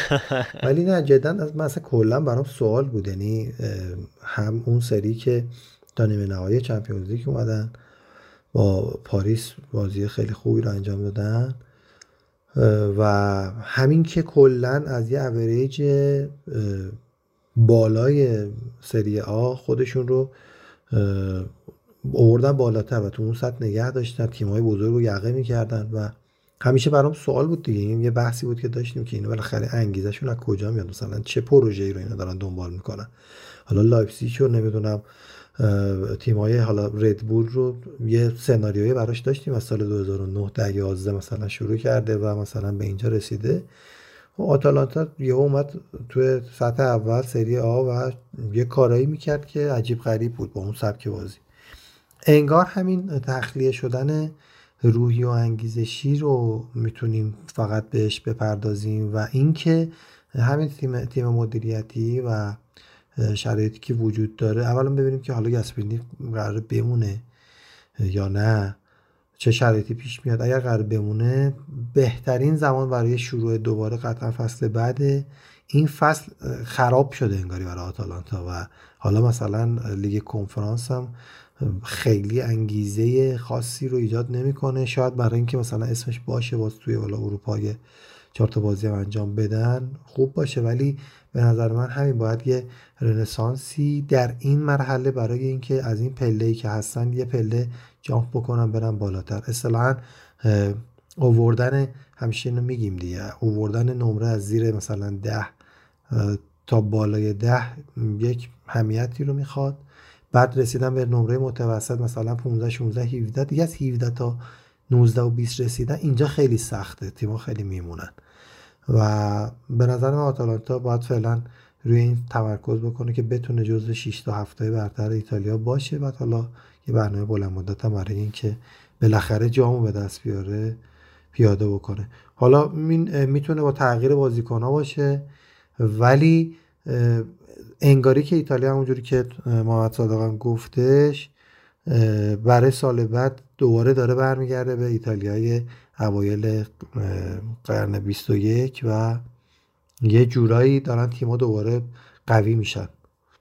خیلی خب. محمد صدق تو چی فکر می‌کنی راجع به آتالانتا؟ چی شد که اینجوری رو به زوال رفتن حداقل تو این فصل اخیر؟ شاید هم با توجه به سابقه که هم ارفان گفت یا می‌بینی از هفته آینده همه رو می‌برن من جمله میلانی که تو راه قهرمانی نیاز بردن آتالانتا داره. ولی خب به حال این سیر نزولی که طی کردن و محصول چه اتفاقی توی این تیم می‌بینی؟ جدایی ستاره ها یا همین مجموعه افت انگیزشی که راجبش صحبت کردیم؟ خیلی مقدمه خوبی گفتین. و تقریبا خیلی از نکاتی که می‌خواستم بگم توی صحبتاتون بود. حالا یه مقدار بیشتر بخوام در مورد وضع آتالانتا صحبت کنیم. همونطور که گفتی خب اوضاع افتضاحی دارن. یعنی حتی اگه به همون فرم نیم فصل اولشون برسن و همه رو ببرن و بترکونن بازم تهش پنجم ششم میشن امسال. یعنی لیگ قهرمانان عملا واسهشون در دسترس نخواهد بود و باختشون به لایپزیگ توی لیگ اروپا هم دیگه عملا قوز بالا قوز کرد و یعنی فصل بعد ما قطعا میشه گفت رو تو چمپیونز نخواهیم داشت و خب آمار خیلی فصل پرفاز نشیبی هم داشتن. بخوام در مورد علتاش صحبت کنیم. حالا این علت هر کدوم به تنهایی شاید نتونن یه تیمو به این وضعیت بندازن. ولی مجموع همه اینو با هم که توی یه فصل قرار گرفت شاید بتونه دلیل این افت عجیب آتالانتا تو این فصل باشه. من حالا هفت عامل به نظرم رسید که حالا دونه دونه میگم باز می‌کنیم در موردشون صحبت می‌کنیم. اولیش که مصدومیت بود. یعنی آتالانتا این فصل با مصدومیت های پرشمار و تاثیرگذاری مواجه شده یعنی مثلا دوان زاپاتا که مدت طولانی نبود واقعا به همشون ریخت. چون مثلا جایگزینش موریل بعد موریل اگر heat map ش رو دقت کنین همیشه متوجه به سمت چپه. یعنی محوطه رو خالی می‌ذاره مهاجم نیست که توی box باشه. در صورتی که زاپاتا اینجوری بود. و این هم روی عملکرد گلزنی هم روی کلیت موقعیت سازی تیم اثر منفی می‌ذاره و اینو حالا من جلوتر باز بیشتر بازش می‌کنم. یا مشکلات روحی ادامه دار ایلیچیچ. ایلیچیچ که واقعا فوتبالش نابود شد بعد اون اتفاقی که همسرش سرش در آورد و یعنی واقعا ایلیچیچ تموم شد اون فصل. تیمی که اون سال حتی می‌تونست تا فینال چمپیونز لیگ هم بره بالا رویاهای یک شهر برباد رفت با اون اتفاق و ایلیچیچ که دیگه اون بازیکن سابق نشد و دیگه هم بعیده که اون بازیکن قبل بشه. میله و تولوی هم مصدوم شدن. تولویی که کاپیتانشونه فصل قبل از 38 بازی لیگ توی 31 بازی کرد ولی اینجا تا همین الان فقط 19 تا بازی انجام داده. یا هاتبوئر و همین گوسنس قبل اینکه فروخته بشن مدت طولانی مصدوم بودن. و خب توی سیستمی که همه می‌دونیم چقدر وابسته وین بکاشه نبود اینا خیلی گذاره آخه یه نکته ای هست. ببین ایلیشی که مثلا ما قطع امید کرده بودیم خودش هم قرار بود دیگه بازی نکنه و و یادتونه دیگه. دیگه اصلا قرار بود نیاد. بعد پاپا گومز هم رفت. بعد اینا همش مال یک یک و نیم فصل پیشه. چرا از اون موقع تا حالا مثلا جایگزین های درست حسابی گرفته نشد یا مثلا یه فکری نشد. بعد از طرف دیگه آتالانتا هم اونطوری اوف نکرد. یعنی بحث این بود که این, این چرا این های بازیکنش مصدوم میشن میرن این بازیکنایی که دیگه شاخصن چرا بازم خوبه مثلا. این این اتفاق تخلیه دقیقا دو ماه سه ماه انگاری افتاده. یعنی آتالانتا تزلزل رو از دو سه ماه پیش شروع کرده تا رسیده به یه وضعیتی که مثل نفت مسجد سلیمان خودمون شده. هر کاریش می‌کنی میبازه مثلا. تیمی که همه رو چهار پنج تایی می‌کرد سنگین داره میبازه ولی. درسته میگم حالا این عوامل دیگر رو که بررسی کنیم شاید از مجموعش بشه جواب این سوال گرفت. یکی دیگه از ایراداتشون نقل و انتقالات ضعیفشون بود که جفتتون هم اشاره کردید. این مثلا گوسنس اون که از رقبای اصلیشون فروختن بدون جایگزین کردنش. یعنی زاپاکوستا خب واقعا بازیکن نیست که بتونه جایگزین گوسنس باشه. نهایت یه ذخیره است. یا گلینی که محمد رضا گفت خب خیلی موثر بود. موسو واقعا جواب نداد در حالی که تو اودینز دروازه‌بان خوبی بود. یا پاپوگومزی که خودت گفتی وقتی از دست رفت کسی رو جایگزینش نکردن. مالینوفسکی شاید اون گلزن خوب باشه ولی واقعا خلاقیت گومز رو نداره. یا پاشالیچ هم که فصل خیلی خوب شروع کرده به گلزنی خوبی داشت اون هم یه مدتی که حتی دیگه فیکس هم نیست. و اونم باز یکی از دلایلش همین مسئولیت زاپاتا بود. یعنی از زمانی که زاپاتا مصدوم شد یه افتضاحی رخ داد که پیش زمینه بقیه مشکلات شد. یعنی همین زاپاتا که نباشه خب یکی از در واقع فرمت های گلزنی آتالانتا از بین میره. چون زاپاتا میومد با مدافعین درگیر می‌شد و پاشالیچ استفاده می‌کرد و خودش رو محط گل قرار می‌داد. ولی خب الان اینجوری نشد. یا بقیه نقل و انتقالاتشون مثلا لمرزی که گرفتن از آینتوون به کارشون نیومد قرضش دادن فرانکفورت. از اون طرف کوالنکوی اوکراینی رو با اون همه سراسری گرفتن. الان دادن به لطفا اسم این تیمو نیار من قلبم درد می‌کنه. به بچه هوادارای خوبی هم دارید دمشون قرضش دادن به اسپتسیا. یا مثلا جریمی بوگای که از ساسولو آوردن اونطور که باید جواب نداد و نتونست کمک خاصی بهش بکنه که البته اینم باز می‌تونه به خاطر همون تداخل وظیفش با موریل باشه. و حالا با یه مقدار زود قضاوتش شاید در آینده بهتر بشه. بازی عامل دیگه ای که لطمه زد بهشون تغییر سبک بازی آتالانتا بود که اینم بازی یه بخشیش تحمیلی بود. یعنی آتالانتا خب به پرس سنگین و هجوم پرتعداد به محوطه جریمه معروف بود اما خب الان خیلی کمتر این کارو می‌کنه. توپو تو اطراف محوطه نگه میدارن که بخش زیادش به خاطر مسئولیت ها به بخشش به خاطر نبود عنصر خلاقی مثل پاپا که این باز ضعف نقل و انتقالشون بود که کسی رو جایگزینش نکردن. و مورد بعدی که بزنم یه نکته خیلی جالبیه که در حالت عادی شاید یه پوان مثبت به حساب بیاد ولی واسه آتالانتا تاثیر معکوس گذاشته. ثبات اسکوادشون یعنی اونا همیشه توی هر پنجره نقل و انتقالات زیادی داشتن. هی بازیکناشون میدرخشیدن میفروختن به میلان میفروختن به یوونتوس میفروختن به این ور و بازیکن جایگزین می‌کردن و به عنوان یک عنصر قافلگیری استفاده می‌کردن ازش. ولی الان تیمشون به یه ثباتی رسیده و کمتر فروختن. حالا کار مثلا گوسنز رفت آره ولی به طور کلی فروش کمتری داشتن و همین باعث شد که این عنصر از دست بدن و گاسپرنی باید یا حالا خودش یا اگر قرار کسی جایگزینش بشه یه فکری به حال این موضوع بکنه و این موضوع دوباره به نقطه قوت تبدیل بکنه. مورد بعدی گزینه‌های خریدشونه. یعنی سیاست نقل و انتقالشون عوض شده و اون اون شاید اون حرف پشنی که زدین اینجا بتونه مستاق پیدا بکنه. قبلا اینا می‌رفتن بازیکنهای ضعیفی رو می‌گرفتن از لیگای درجه سه. مثلا گوسن 2017 از هراکلس هلند اومد. ولی خب الان مثلا بوگای ساسولو رو میگن یا کوپ ماینرزی که اون همه مشتری داشت از آلکمان می‌خرن. و حالا این مشکلی که ایجاد می‌کنه چیه؟ مثلا یکیش اینه که اون پشنی که اون قبلی ها داشتن و اون مایه‌ای که مثلا برای گاسپرنی میذاشتن و اون حالت مدیون بودنی که به گاسپرنی داشتن و گاسپرنی از این استفاده می‌کرد برای تهییجشون اینجا می‌تونه وجود نداشته باشه دیگه. نه اینکه بگم اینا کن می‌ذارن یا کن فروشی می‌کنن نه. منتها اون حس منجی رو به گاسپرنی ندارن و همین می‌تونه دست گاسپرنی رو ببنده برای اینکه آخه بازیکن مگه بکنه. آخه بازیکن مگه خود گاسپرینی نمی‌خره؟ یعنی دستور خریدش رو نمیده. یا تیم اون. این مسائل رو در نظر داره شروع میشه. یه مقدار این پروژه جدید زمان می‌بره تا این تغییر گزینه‌های خریدشون یه فصل سوخت داده دیگه. یه فصل سوخت داده تا دقیقا بیفته. من فکر می‌کنم تا آخر فصل در حقیقت انتظارات چی میگن؟ کم شده هستیم. از طریق کادر مدیریت منظورم. تا حالا دوباره یه جورایی منیج بکنه برای فصل بعد. دقیقا حرف درسته. من خودم هم همین فکر می‌کنم و به نظرم فصل بعد با یه سری خریدات آتالانتا دوباره برمیگرده. یعنی عملا آتالانتا اومده سیاست خرید و پرورش و فروش و کنار گذاشته رو برده به ثبات و ساخت تیم که دیگه بتونه یه مدعی کلی باشه و این احتمالا زمان می‌بره. و حالا یکی دیگه از این باگایی که اون خریدای درجه سه داشتن این بود که خب چون عموما ذهنیت برنده نداشتن به صورت موقت بهشون القا می‌شد و حس برندگی و این پشنه بهشون تزریق می‌شد. ولی خب وقتی یه مدت بگذره این می‌خواد همون مالینوفسکی از خنک بلژیک اومد و توی بازی بزرگ خیلی انگیزه داره. هر بازی میاد یه دونه سوپر گل به یوونتوس می‌زنه. ولی خب تو بازی کوچیک هیچ کاری نمی‌کنه. و بازیکنای مثلا سمبالایی که ذهنش تو محیطای کوچیک شکل گرفته مثل این مالینوفسکی وقتی زمان بگذره اون پشن رو دیگه ندارن و برای همین لازمه که کلا سیاست تیم عوض بشه که داره عوض میشه و حالا باید دید که چیکار می‌کنن با این قضیه و یکی دیگه از عوامل ضعف آتالانتا تو این فصل که حالا جدای این مسئله این ضعف مهاجمینش بود. یعنی واقعا برای تیم مثل آتالانتا که یکی از بهترین نرخ‌های گلزنی اروپا رو داشت واقعا امسال فاجعه بود. یعنی 43 درصد دقت شوت داشتن و توی جدول 20 تیم سری 14 هم بودن. حتی سالرنیتانو و امپولی هم وضعیت دقت شده بهتری داشتن. یا موریل که همیشه خب به عنوان که ذخیره های طلایی سری به حساب می اومد توی 20 بازی این فصل سری تا قبل از بازی این هفته صرفا 5 تا گل به ثمر رسونده بود و نرخ تبدیل شوت به گلش هم خیلی ضعیف بود و حدود 18 درصد بود. پایینتر از بازیکنی مثل آلوار موراتا موراتا که خب ما می‌دونیم اصلا مهاجم نوک تمام کننده نیست. یا پایینتر از اسکاماکای جوون یا جیوانی سیمونه.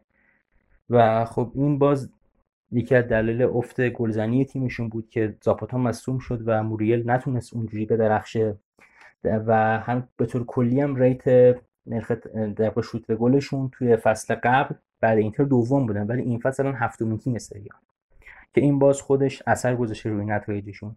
یه عامل دیگه هم که حالا به نظر می‌تونه تاثیرگذار بوده باشه رو مصونیت ها و در واقع کم آوردنشون تو این فصل دوم سبک بدنسازی خاصشونه که آقای دومینیکو بورلی از سال 2016 داره تو آتالانتا کار می‌کنه و یه سبک عجیبی داره. این همه تیم ها یا یه در واقع بدنسازی تو پیشفصل دارن یا یه دونه پیشفصل یه دونه توی ژانویه. ایشون بدنسازی ممتد و مداوم در طول فصل داره و این در کنار عوامل دیگه باعث شده که مسئولیت های زیادی بدن و تاثیرگذار بوده باشه. با این حال همونطور که خودت گفتی با توجه به مالک جدیدش و سودای مالی چند فصل اخیری که داشته از فروش ها میشه امیدوار بود که آتالانتا برگرده و جاه طلبی بالایی دارن و با چند تا خرید خوب همونطور که خودمون صحبت کردیم اونا می‌تونن برگردن. پیشرفتشون که تو این سالا واضح بود. یعنی یه زمانی محل قرض دادن بازیکن‌های یوونتوس و سایر تیما بودن. مثل حالا رومرو ولی الان خب مثلا دمیرال بازیکن یوونتوس رو می‌خرن. یا حالا مالک جدیدشون استفان پالیوکا که مالک تیم بسکتبال بوستون سلتیک هم هست خب خیلی پول داره و می‌تونه خرج کنه. و نکته دیگه هم که به نظرم جالبه بهش اشاره کنیم این قانون فرپلی مالی جدید یوفاس که تیم حد اکثر 70 درصد درآمدشون می‌تونن خرج کنن. و حالا اول قرار بود فکر 90 درصد باشه تا دو سه سال آینده بشه 70 درصد. و این به آتالانتا خیلی کمک می‌کنه. چرا؟ چون توی تیمای تاپ سری آ مثلا روم 135 درصد داره خرج می‌کنه. ناپولی 114 درصد. لاتزیو 112 اینتر 109 یوونتوس 99 میلان 90 ولی آتالانتا فقط 47 درصد داره خرج می‌کنه. یعنی کاملا پتانسیل خرج بالا رو توی تابستون داره و اگه یه مقدار سفت بگیره توی فصل آینده و پروژهشون رو خوب کنترل کنن و واسپرنی بتونه در واقع تیم رو اونطور که باید بسازه میشه امیدوار بود که فصل بعد دوباره آتالانتا قوی رو داشته باشیم. هرچند که این فصل دیگه واقعا براشون از دست رفته است و هیچ چیزی دیگه نخواهند داشت تو این فصل. نهایت همون سهمیه دیگه کنفرانس. خیلی عالی. بریم سرود آتالانتا رو بشنویم. بخش قشنگ. به نظرم یکی از قشنگترین سرودای رسمی باشگاه آتالانتا داره. مخصوصا این تیکه ای که الان میشنوید برگردیم فوتبال ایتالیا رو توی ده دقیقه رو به آینده جمع بکنیم. یه سری ریز بحث میمونه که حالا با هر کدوم یه 5 دقیقه 5 دقیقه کوچیک کوچیک بریم جلو. بریم بیایم.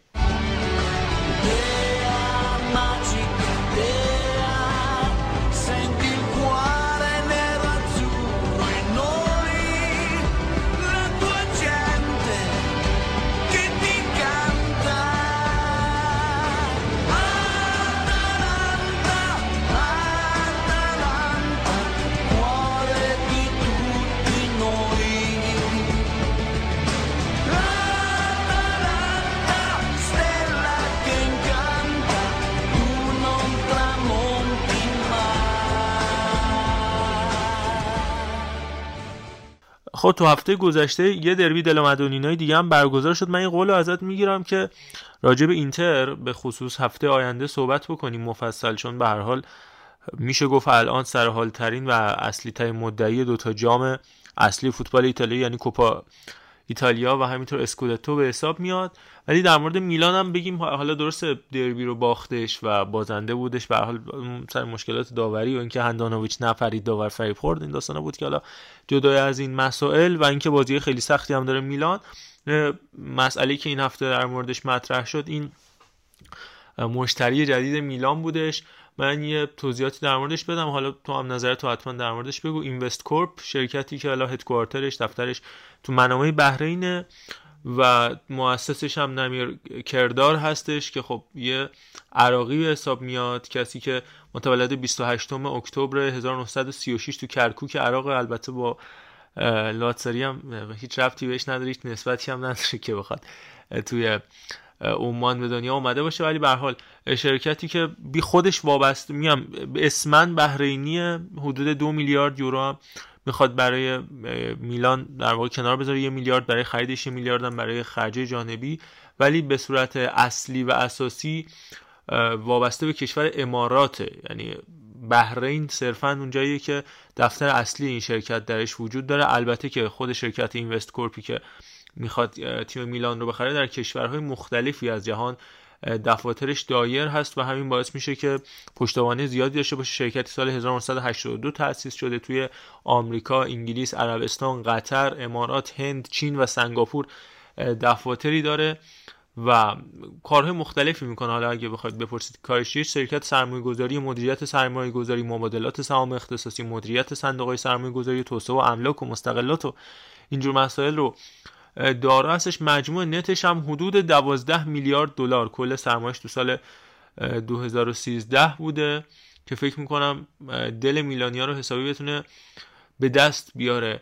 این شرکت اگر که کارش نهایی بشه و بتونه از الیوت باشگاه رو بخره و همه چی فکر می‌کنم براش آماده باشه طبق صحبت هم که حالا مطرح شدش توی هفته گذشته انگار کارا در حال نهایی شدن حتی ممکنه اون پروژه استادیوم جدید و اون کاتادرال هم جدا بکنه. یه استادیوم جداگونه برای میلان بسازه. صحبت نقل و انتقالات متفاوتی بود. از داروین نونیز گرفته تا برگشتن دوناروما که حالا رسانه های نزدیک باشگاه برگشت دوناروما رو کاملا تکذیب کردن. و جالبه که حالا این اینوستکورپ حتی جز سهامداره شرکت قطعا می‌شناسید دیگه گوچی هم هستش. 47 و 8 درصد این شرکت رو هم در اختیار داره و کلا خیلی شرکت درست حسابی پدر مادرداریه به گوچی وصله به تیفانی وصله که اونم قطعا در مورد شنیدید شرکت جواهرات لاکچری که خب زیاد راجبش بحث شده و تو کار بساز بفروش شدی کلا تو بساز بفروش باشی ضرر نمی‌کنی. هر جای دنیا که می‌خوای باشی باشی. حتی تو ایران هم ضرر نمی‌کنی. چه برسه بقیه جاها. حتی می‌تونی مثلا وسط کار بری ترکیه سیسمونی هم بخری. چی فکر می‌کنی؟ راجبش صادق می‌تونه موفق باشه و آیا این معامله جوش می‌خوره؟ میلان می‌تونه اینجوری کامل الان دیگه از زردهی خارج شده یه جوری سودده شده حالا می‌تونه به یه سوپر کلاب تبدیل بشه با داشتن همچین پشتوانه مالی حالا از بحرین یا امارات. با توجه به برنامه که الیوت داشت یعنی به نظر می‌رسید که بعد از اینکه باشگاه رو به یه سوددهی بفروشن برسونن بفروشنش و به نظر این اتفاق خواهد افتاد و این شرکت هم با توجه به سوابقش به نظر می‌رسه که بتونه میلان رو در واقع به یکی از قدرت های سریا و اروپا دوباره تبدیل بکنه با توجه به منابع مالی بسیار زیادی که داره. و حالا من خودم خیلی موافق ورود این مدل مالکا به فوتبال نیستم. حالا من شاید یه مقدار نگاه هم سنتیه یا شاید چون طرفدار یوونتوسم که آنیلی هایی رو داره که صدها سال مالک باشگاه و پول زیادی تزریق کردن به باشگاه و یک رابطه خاصیه بین اون اصالت ایتالیایی و حالا یوونتوس. این شاید یه مقدار واسه من سخت باشه که توی فوتبال ایتالیا بپذیرم مالک های مثلا بحرینی رو که میان برای حالا سود بیشتر باشگاه رو میچرخونن. ولی حالا به حال از نظر مالی قطعا به نفع میلان خواهد شد. حتی خبری هست که تو همین پنجره اول 300 میلیون یورو می‌خوان بودجه در اختیار نقل و انتقالات باشگاه قرار بدن که خب خیلی کمک می‌کنه با توجه به نیازی که میلان داره به تقویت شدن و آینده موفقی رو می‌تونه میلان داشته باشه با این مالک. حالا باید ببینیم در هفته آینده چه اتفاقاتی میفته این نظر ارفان هم بدونیم ارفان حالا جای میلاد خالیه. خود شما یه میلانی میلاد میلانی و همینطور سویل که طرفدار میلان هستن. ولی به حال فکر می‌کنم که یه حالا کلمه نمی‌دونم کلمه درستی باشه یا نه ولی یه پاندمی. قطعا کلمه درستی نیست ولی یه پاندمی شده باشه دیگه. راهی برای سود دادن سود دار بودن سودده بودن نمونده. راهی برای بزرگ شدن رشد کردن نمونده. جز اینکه یا یه قرارداد اسپانسری خیلی بزرگ ببندی و اسم استادیوم و لباس و این چیزها رو کاملا در اختیار اسپانسر بذاری. مثل بارسلونا که تازه اونم اونقدر دچار مشکل مالی مثل میلان شدید. نشده بود یا اینکه حالا به هر حال دنبال سرمایه گذاری بزرگ مخصوصا حوزه خلیج فارس. کمتر حالا چون آمریکایی‌ها خیلی مختصر ترن مثل اتفاقی بر چلسی قرار بیفته که میریم صحبت اردلان رو میشنویم. فکر می‌کنی که نجات نجات که پیدا کرده نجات بیشتری پیدا بکنه به اصل اینوست کورپ دقیقا خواستم همینو بگم که اونا در مرحله نجات پیدا کردن نیستن. بالاخره این مرحله گذارشون تقریبا 13 14 سال طول کشید. و به مرحله رسیدن که دیگه باید برداشت کنن. و می‌تونه این sponsoring و این شرایط ورق رو برای میلان برگردونه برای اصطلاحا اکشن آخر و نهاییشون. همین امسال تو Champions League اگر یه عقبه خوب و قوی داشتن به نظر من تیم شایسته بودن برای صعود از اون گروه. حداقل از اتلتیکو بازی زیباتری رو ما می‌تونستیم تو مراحل بعدی ببینیم از میلان. فلزا این فصل خیلی مهمه که چجوری تموم بشه تو ایتالیا به خصوص. اگر منجر به جام بشه برای میلان دست بالا رو خواهد داشت در انتخاب حالا اسپانسر و خیلی ها بهتر میان سراغش اصطلاحا. ولی اگه بازم قهرمان نشه تو یک چی میگن تعلیق یا یک برزخی میمونه که آیا پیولی باز با یه حمایت قوی بتونه فصل بعد شروع بکنه با توجه به اینکه یکی دو تا بازیکن کلیدیشون مثل کسیه و یکی دو نفر دیگه میرن از و زلاتان هم شاید نمی‌دونم تموم بشه فوتبالش. حالا حالا نمی‌دونیم شاید هم ادامه بده تا هفتاد سالگی الان ما اینو گفتیم. و باید یه, یه کار دیگه ای بکنه میلان. یعنی چند تا بازیکن کلیدی دیگه هم باید بگیره برای اینکه بتونه توی چند تا جام با قدرت ادامه بده از گروه صعود بکنه. من حدسم اینه که میلان از اون وضعیت خطر جدا شده. الان خیلی تصمیماتش مهم و تاثیرگذار می‌تونه باشه. خیلی خوب. به نظرم کامل صحبت کردیم راجع به میلان و فوتبال ایتالیا. با این وعده که هفته آینده حالا بیشتر محمد صادق همراه بشیم و مخصوصا میگم اینتر که خیلی مظلوم واقع شده حتی روم صحبت بکنیم در موردش. جا داره که یه فاصله بگیریم. حالا بحث مالکیت شد. بریم با اردلان عزیز همراه بشیم. می‌خواد در مورد شرایط مالکیت و مدیریت مالی چلسی صحبت بکنه. بریم با اردلان همراه بشیم برمیگردیم. سلام خدمت همه شنوندگان پادکست توتال فوتبال. من اردلان هستم و می‌خوام الان باهاتون راجع به یکی از قدرتمندترین یا حتی قدرتمندترین زن توی دنیای فوتبال مردان صحبت کنم. و اون کسی نیست جز مارینا گرانوفسکایا مدیر اجرایی چلسی و عضو هیئت مدیره این تیم. داستان از جایی شروع میشه که خب آبرامیش همطور که خیلیاتون می‌دونید میاد این باشگاه رو می‌خره تو سالهای اولیه پول بسیار سنگینی تزریق میشه به این باشگاه. از اونجا که هنوز اون موقع قانون فرپل مالی قبل سال 2012 اجرایی نشده بود آبروویچ می‌تونست با خیال راحت تو هر فصل نقل و انتقالات به این باشگاه پول تزریق بکنه و ستاره های دنیای فوتبال رو برای این باشگاه بگیره. به موفقیت هم دست پیدا کرد. زیر نظر مربیانی مثل جوز مورینیو چلسی خیلی زود راه موفقیت رو پیدا کرد با های مستقیم آبراویچ ولی دیگه از یک جا آبراویچ احساس کرد که دلش می‌خواست باشگاه بیشتر رو پای خودش وایسته. از یه طرفی احساس کرد به تنهایی نمی‌تونه به عنوان یک بیزنسمن روسی تمام مسئولیت اداره این باشگاه رو بر عهده بگیره.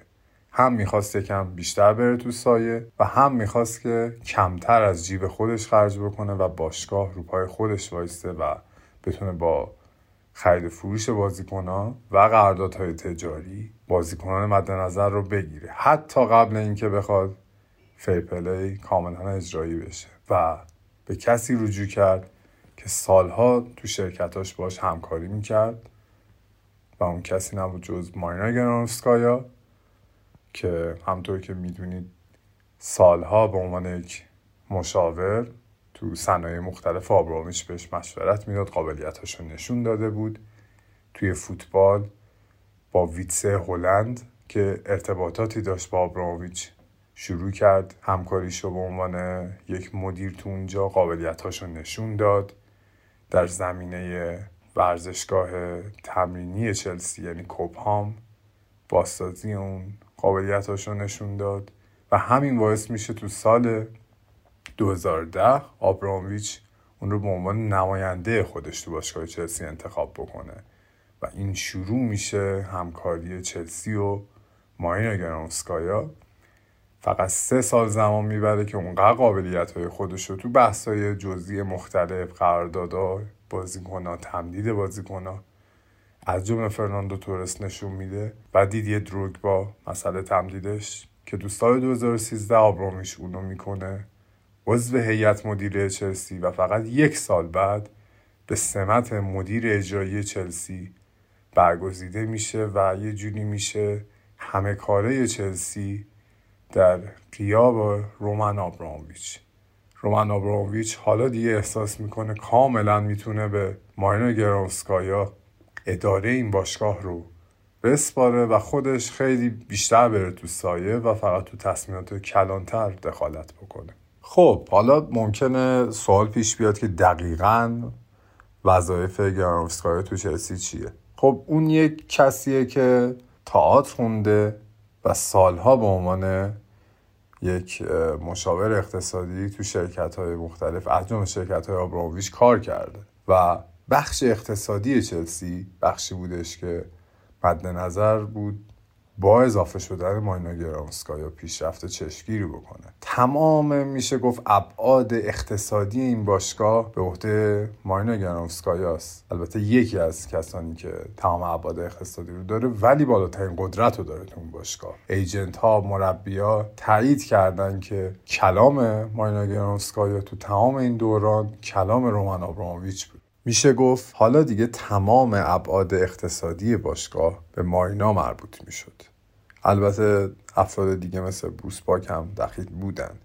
ولی ماینا گرامسکایا غیر از همون قضیه قرارداد بستن با بازیکنها و تمدید اونها در زمین های تجاری دیگه مثل اسپانسرینگ فعالیت های چشگیری داشته. از جمله قرارداد با نایک که یکی از بزرگترین و پرسودترین قراردادهای ورزشی تو سالیان اخیر حداقل فوتبال انگلیس بوده و طبق اون قرارداد سالانه 60 میلیون پوند تا سال 2032 به حساب باشگاه چلسی واریز میشه و مارنا گرامسکایا تو جور کردن این معامله نقش بسیار حیاتی داشت. حالا ممکنه بیایم بگید که دقیقا چی مارنا گرامسکایا رو خاص کرده؟ چرا انقدر رسانه آبش بها میدن واقعیت اینه که هیچکی انتظار نداشت چلسی اینقدر زود بتونه کاملا رو پای خودش وایسه. تمام پولی که برای خرید سوپرستارهایی مثل رومرو لوکاکو به دست میاره رو با توجه به فروش بقیه به دست بیاره. همه انتظار داشتن این روند خیلی کنتر باشه آبرومویچ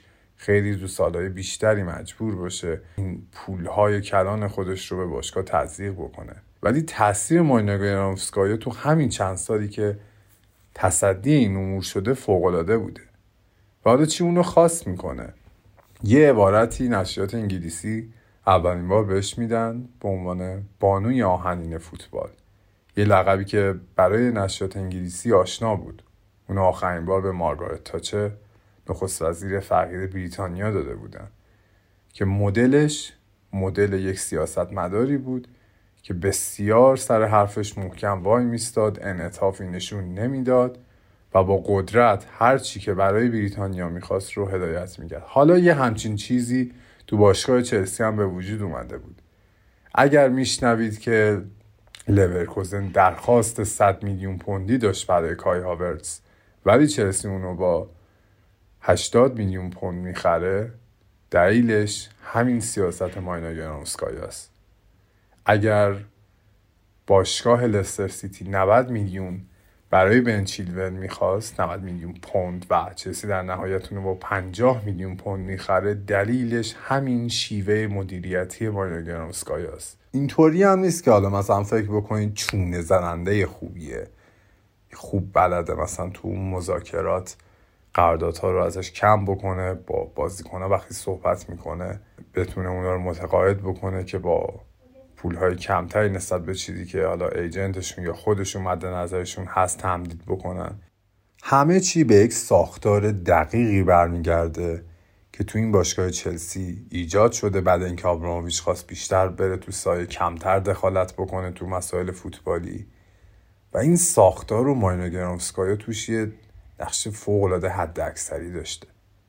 ببین ساختار دستمزدی که بازیکنان می‌گیرن هفتگی ماهیانه اینها همه بر اساس رفتارهایی که شما تو سالیان متمادی می‌کنید در قبال تمدید قراردادهای بقیه. وقتی که شما سقف حقوق هفتگی رو به حد خوبی رعایت بکنید بتونید تا حد ممکن اون رو پایین بیارید. برای بازیکنان حتی ستاره خیلی سختتر میشه که یهو بخوان این سقف رو بشکنن مثلا تو زمینه چلسی انگل و کانته طبق گزارشات که با 290 هزار پوند در هفته بالاترین دستمزد داره. حالا برای یکی مثل ورنر یا هاورتس خیلی سخته که اگر یک عمل کردی در حد کانته نشون نده بخواد این سقف رو بشکونه. و ماینا گرانوفسکایا با همین مدل بانوی آهنین بودن که گفتم بسیار سرسختانه این ساختارها رو حفظ می‌کنه. خیلی راحت به همسایه رو دیگر نمیگه. ماها مذاکره می‌کنن ریسک می‌کنه. و یک شخصیت قوی و آهنین از خودش نشون میده که الان چلسی با وجود اینکه به خاطر بازیکنان زیادی که داره جزو تیم های تاپ هست لحاظ دادن دستمزد ولی دستمزدهای حد اکثری و نجومی که تو خیلی از باشگاه ها از رئال و بارساش گرفته تا یونایتد و حتی لیورپول و البته سیتی و پاریس تو این باشگاه دیده نمیشه. و همش برمیگرده به ساختاری که ماینا گرانسکایا ایجاد کرده. تو زمینه نقل و انتقالات حالا این مدل مدیریتی به چه شکل عمل می‌کنه؟ ببینید تو علم مدیریت یک قانون نانوشته ای وجود داره که تمام رقبا تمام شرکا و تمام اونایی که با شما کار می‌کنن اون ارتباطی که با شما می‌گیرن بر اساس رفتارهای گذشته شماست. رفتارهای گذشته شما به عنوان یک مدیر یک مدل در اختیار طرف مقابلتون قرار میده. ماین گرانسکایا گفتم بحث چونه زنی نیست.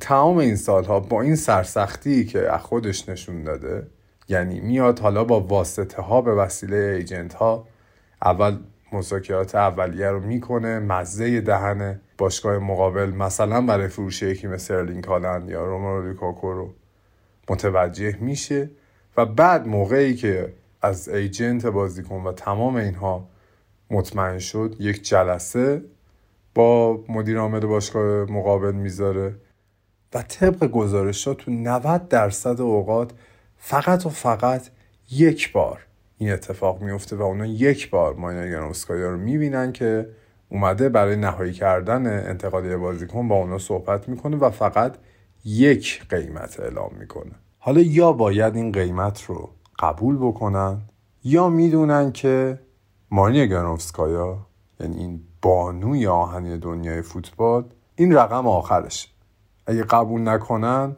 شانس اینکه این بازیکن رو با این قیمت اعلامی که خود ماینا داره میگه بتونن بفروشن حداقل به باشگاه چلسی دیگه این امکانو ندارن. تو زمینهایی که یه باشگاه نیاز داره به فروش بازیکن یا بازیکنه تمایل داره واسه خروج و خود باشگاه دیگه نمی‌خواد باش ادامه بده این رفتار یا این مدل سرسختانه ای که تثبیت کرده تو خودش باعث میشه که خیلی باشگاه با مراقبت بیشتری به پیشنهادات ماریا گرانسکایا گوش بدن. حالا تو زمینه فروش هم همینطوره. وقتی میگه من بالای 100 میلیون یورو می‌خوام برای دن هازاردی که یک سال از قراردادش مونده اون وقت دیگه پرز می‌دونه که این خانوم بانوی آهنین دنیای فوتبال به قول معروف. این بانی آهنین دارم به عنوان یک مدل مدیریتی میگم. نه صرفا بخوام مثلا ازش تعریف بکنم. پرزم پس این موضوع رو می‌دونه و می‌دونه انعطاف بسیار سختی داره مارینا و قبول می‌کنه. و همین باعث شده همین سرسختی و پشتیبانی که البته بوده از طرف رومن آبرامویچ باعث شده چلسی مخصوصا تو سالهای اخیر و یه جوری سالهای آخر رومن آبرامویچ یکی از قوی ترین باشگاه باشه در زمینه مدیریت منابع اقتصادیش. البته بعضی مدیران هم بودن که سرسختی از خودشون نشون دادن نسبت به ماینا گرونسکایا. حالا یا اونا رو قبل از دیدار رسمی با اون اعلام کردن از طریق همون واسطه ها ایجنت ها یا مثل مدیر سویا خیلی سرسختی اونا هم خودشون نشون دادن سر انتقال به یکی مثل کونده. و گفتن که ما می‌دونیم قیمت آخر تو اینه ولی ما نمیفروشیم و آخرم نفروختن. و همین باعث میشه این سیاست سرسختانش بعضی اوقات به مذاق بعضی از هواداران چلسی تو کیسای می‌تونم بگم جزئی خوش نیاد. چون مثلا شما فکر کنید زوما رو به خوبی تونسته بفروشه امثال توموری گوهی رو بسیار خوب تونسته بفروشه و یک جایگزینی مثل کونده می‌خواست برای تیم تهیه بکنه. ولی این سیاست سرسختانش باعث شد که اون بازیکن یعنی کونده جذب نشه. حالا این درسته توی کوتاه مدت و تو اون پنجره نقل و انتقالاتی یک مدافع خیلی خوب مثل کونده رو از چلسی می‌گیره. ولی ادامه این روند و سرسخیری باعث میشه که توی سالیان آینده بتونه مثلا سر بازیکنهای بسیار بزرگتر و مهمتر از این قابلیت سرسخت بودن خودش برای گرفتن تخفیف برای بستن قراردادها با بیشترین سود برای چلسی استفاده بکنه. چیزی که آبراویش از روز اول ازش خواست و انتظار داشت و انتظار میره مالکین جدید هم از قابلیت های اون استفاده بکنن و ماینو گرانوفسکایایی که توسط میلیاردر روسی به باشگاه چلسی اومده حداقل واسه کوتاه مدت میراث این مرد رو و راهی که خودش به عنوان یکی از قدرتمندترین زنان حوزه ورزش شروع کرده ادامه بده. البته همین الانم هم شک و تردیدایی هست نسبت به آیندهش حتی علاقه هایی هست از دیگر باشگاه ها به جذبش به استفاده از ظرفیتش. قدرت ارتباطی که داره سرسختیش connection هایی که تو دنیای فوتبال داره. ولی خیلی سخته که مالکین جدید چلسی مگر برنامه های خیلی عجیب و غریبی داشته باشن بخوان از قابلیت های این زن صرف نظر کنن. خیلی خوب تو فوتبال انگلیس هستیم. دو تا موضوع رو من راجع بهش توضیح بدم. در انتهای بحثمون هم راجع به یه بازی سیتی لیورپول دیگه هم که این هفته تو رقابت اف ای کاپ برگزار شد. صحبت مهدی عزیز رو از شنوندگان خوبمون که حالا تو هفته های بعد تو ضبط با ما همراه خواهد بود رو خواهید شنید. اما اول راجع به تیم فولام بگم تیمی که برای پنجمین فصل پیاپی یعنی از سال 2017 به بعد. 2017 اومده دوباره 2018 افتاده 2019 اومده 2020 افتاده همینجوری الی آخر. برای پنجمین فصل پیاپی دوباره تو این گردونه صعود و سقوط شرکت خودش رو کاملا علنی کرد. تو هفته 42 توی لیگ 24 تیمه 4 هفته زودتر از اینکه چمپیونشیپ تموم بشه با 86 امتیاز از 42 مسابقه 26 برد 8 مساوی 8 باخت 98 گل زده و 37 گل خورده صعودش رو قطعی کرد. یه نکته مهم راجع به فولام اولا الکساندر میتروویچه که به طرز استثنایی 40 تا گل زده تو این 42 تا مسابقه رکورد گلزنی تو چمپیونشیپ رو جابجا کرد با اختلاف زیاد با 14 گل اختلاف. تا همینجا تازه 4 تا بازی هم مونده. در مورد هری ویلسون و فابیو کاروالیو که قطعا می‌دونید هری ویلسونی که خب قطعا بازیاشو و صحبت صحبت در موردش توی مباحث لیورپول دنبال کرده بودید. بازیکنی بودش که به صورت قرضی توی باشگاه مختلفی مثل کاردیف بازی کرده بود و همینطور برنوف و همینطور دربی کانتی فرانک لمپارد. اما دیگه امسال ابتدای سال قطعی شد حضورش تو فولام. تو این 40 تا بازی تونسته 11 تا گل به ثمر برسونه که آمار فوق بوده. تو پاس گل هم فوق عمل کرده. تو خلق موقعیت بهترین بازیکن بوده. و نکته خیلی مهم حالا راجع به آمار گلزنی فولام تو این فصل حالا جدا از اینکه احتمال بسیار زیاد نوریچ تور دوباره این چرخ ادامه خواهد داشت. این 98 گلی که فولام تونسته بزنه تا اینجای کار تیم بعدی اللحاظ بیشترین گل زده مشترکان برنموس بوده با استیو پارکر و ناتنگام فارست که 65 تا زدن. یعنی 33 تا گل اختلاف خط حمله تیم فولام با تیمای بعدی. و حتی گل خوردم حالا درست بهترین نبودن و برنموس بهترین عمل کرده داشته ولی مشترکان با ناتینگام فارست دومین تیمن از لحاظ تعداد گل خورده کمترین تعداد گل خورده که نشون میده هم لحاظ هجومی هم لحاظ دفاعی فوق العاده بودن. هجومی که اصلا استثنایی تو این هفته البته اتفاق بعدم افتاد دربی کانتی که با علیرضا راجبش صحبت کرده بودیم با وین رونی صعودش ببخشید سقوطش مسجل شد به لیگ وان. بعد 21 امتیازی که ازش کم شد با 31 امتیاز سقوط کرد. هیچ جوری دیگه نمی‌تونه بمونه. ولی در مورد فولام داشتیم صحبت می‌کردیم چند تا نتیجه عجیب غریبش رو بگم. مثلا 5 1 سوانزیو تونستش توی این فصل شکست بده. 6 تا بریستول برد 7 هیچ ردینگ رو بردش 7 هیچ بلکبرن رو برد 4 هیچ ناتینگام فارست رو بردش 4 1 بیرمنگام رو بردش و 5 1 تونست هادرسفیلد رو شکست بده که همه اینا نتایج استثنایی بودش که مارکو سیلوا به دست آورد. مارکو سیلوا هم قطعا می‌شناسید. خب تو اورتون بیشتر از همیشه دیده شده بود. غیر از اورتون مهمترین نقطه‌ای که باعث شدش که بدرخشه و کارنامش به چشم بیاد که اتفاقا به خود منم مربوطه. حالا چرا میگم بهتون؟ تو هال سیتی بودش که اومد و به عنوان مربی جایگزین کارش رو شروع کرد. الدین یاکوپوویچ رو تو دروازه قرار داد. با داشتن بازیکن مثل سم کلوکاس و تام هادلستون شرایط هال سیتی و همین آندرو رابرتسون و هری مگوایر شرایط رو تغییر داد. برای هال سیتی این تیم رو موندگار کرد. اما چرا به من مربوطه؟ چون من آقای گزارشگری شرکت کردم و اونجا تا نیمه نهایی فینال اینا رفتم و سرنوشتم عوض شد. حالا در کمال تعجب که دوستای من بازی بارسلونا سویا و رئال مادرید یوونتوس خورده بود و من بازی هال سیتی آرسنال خورد و اونجا یه بسته چند ثانیه از مارکو سیلوا نشون داد که من شناختم و این باعث شد حالا آقای حاج و آقای میرزایی و آقای یوسفی حالا خوششون بیاد و خلاصه منو تشویق بکنن که این به حال وصل شدن مارکو سیلوا به منم از اینجا میاد.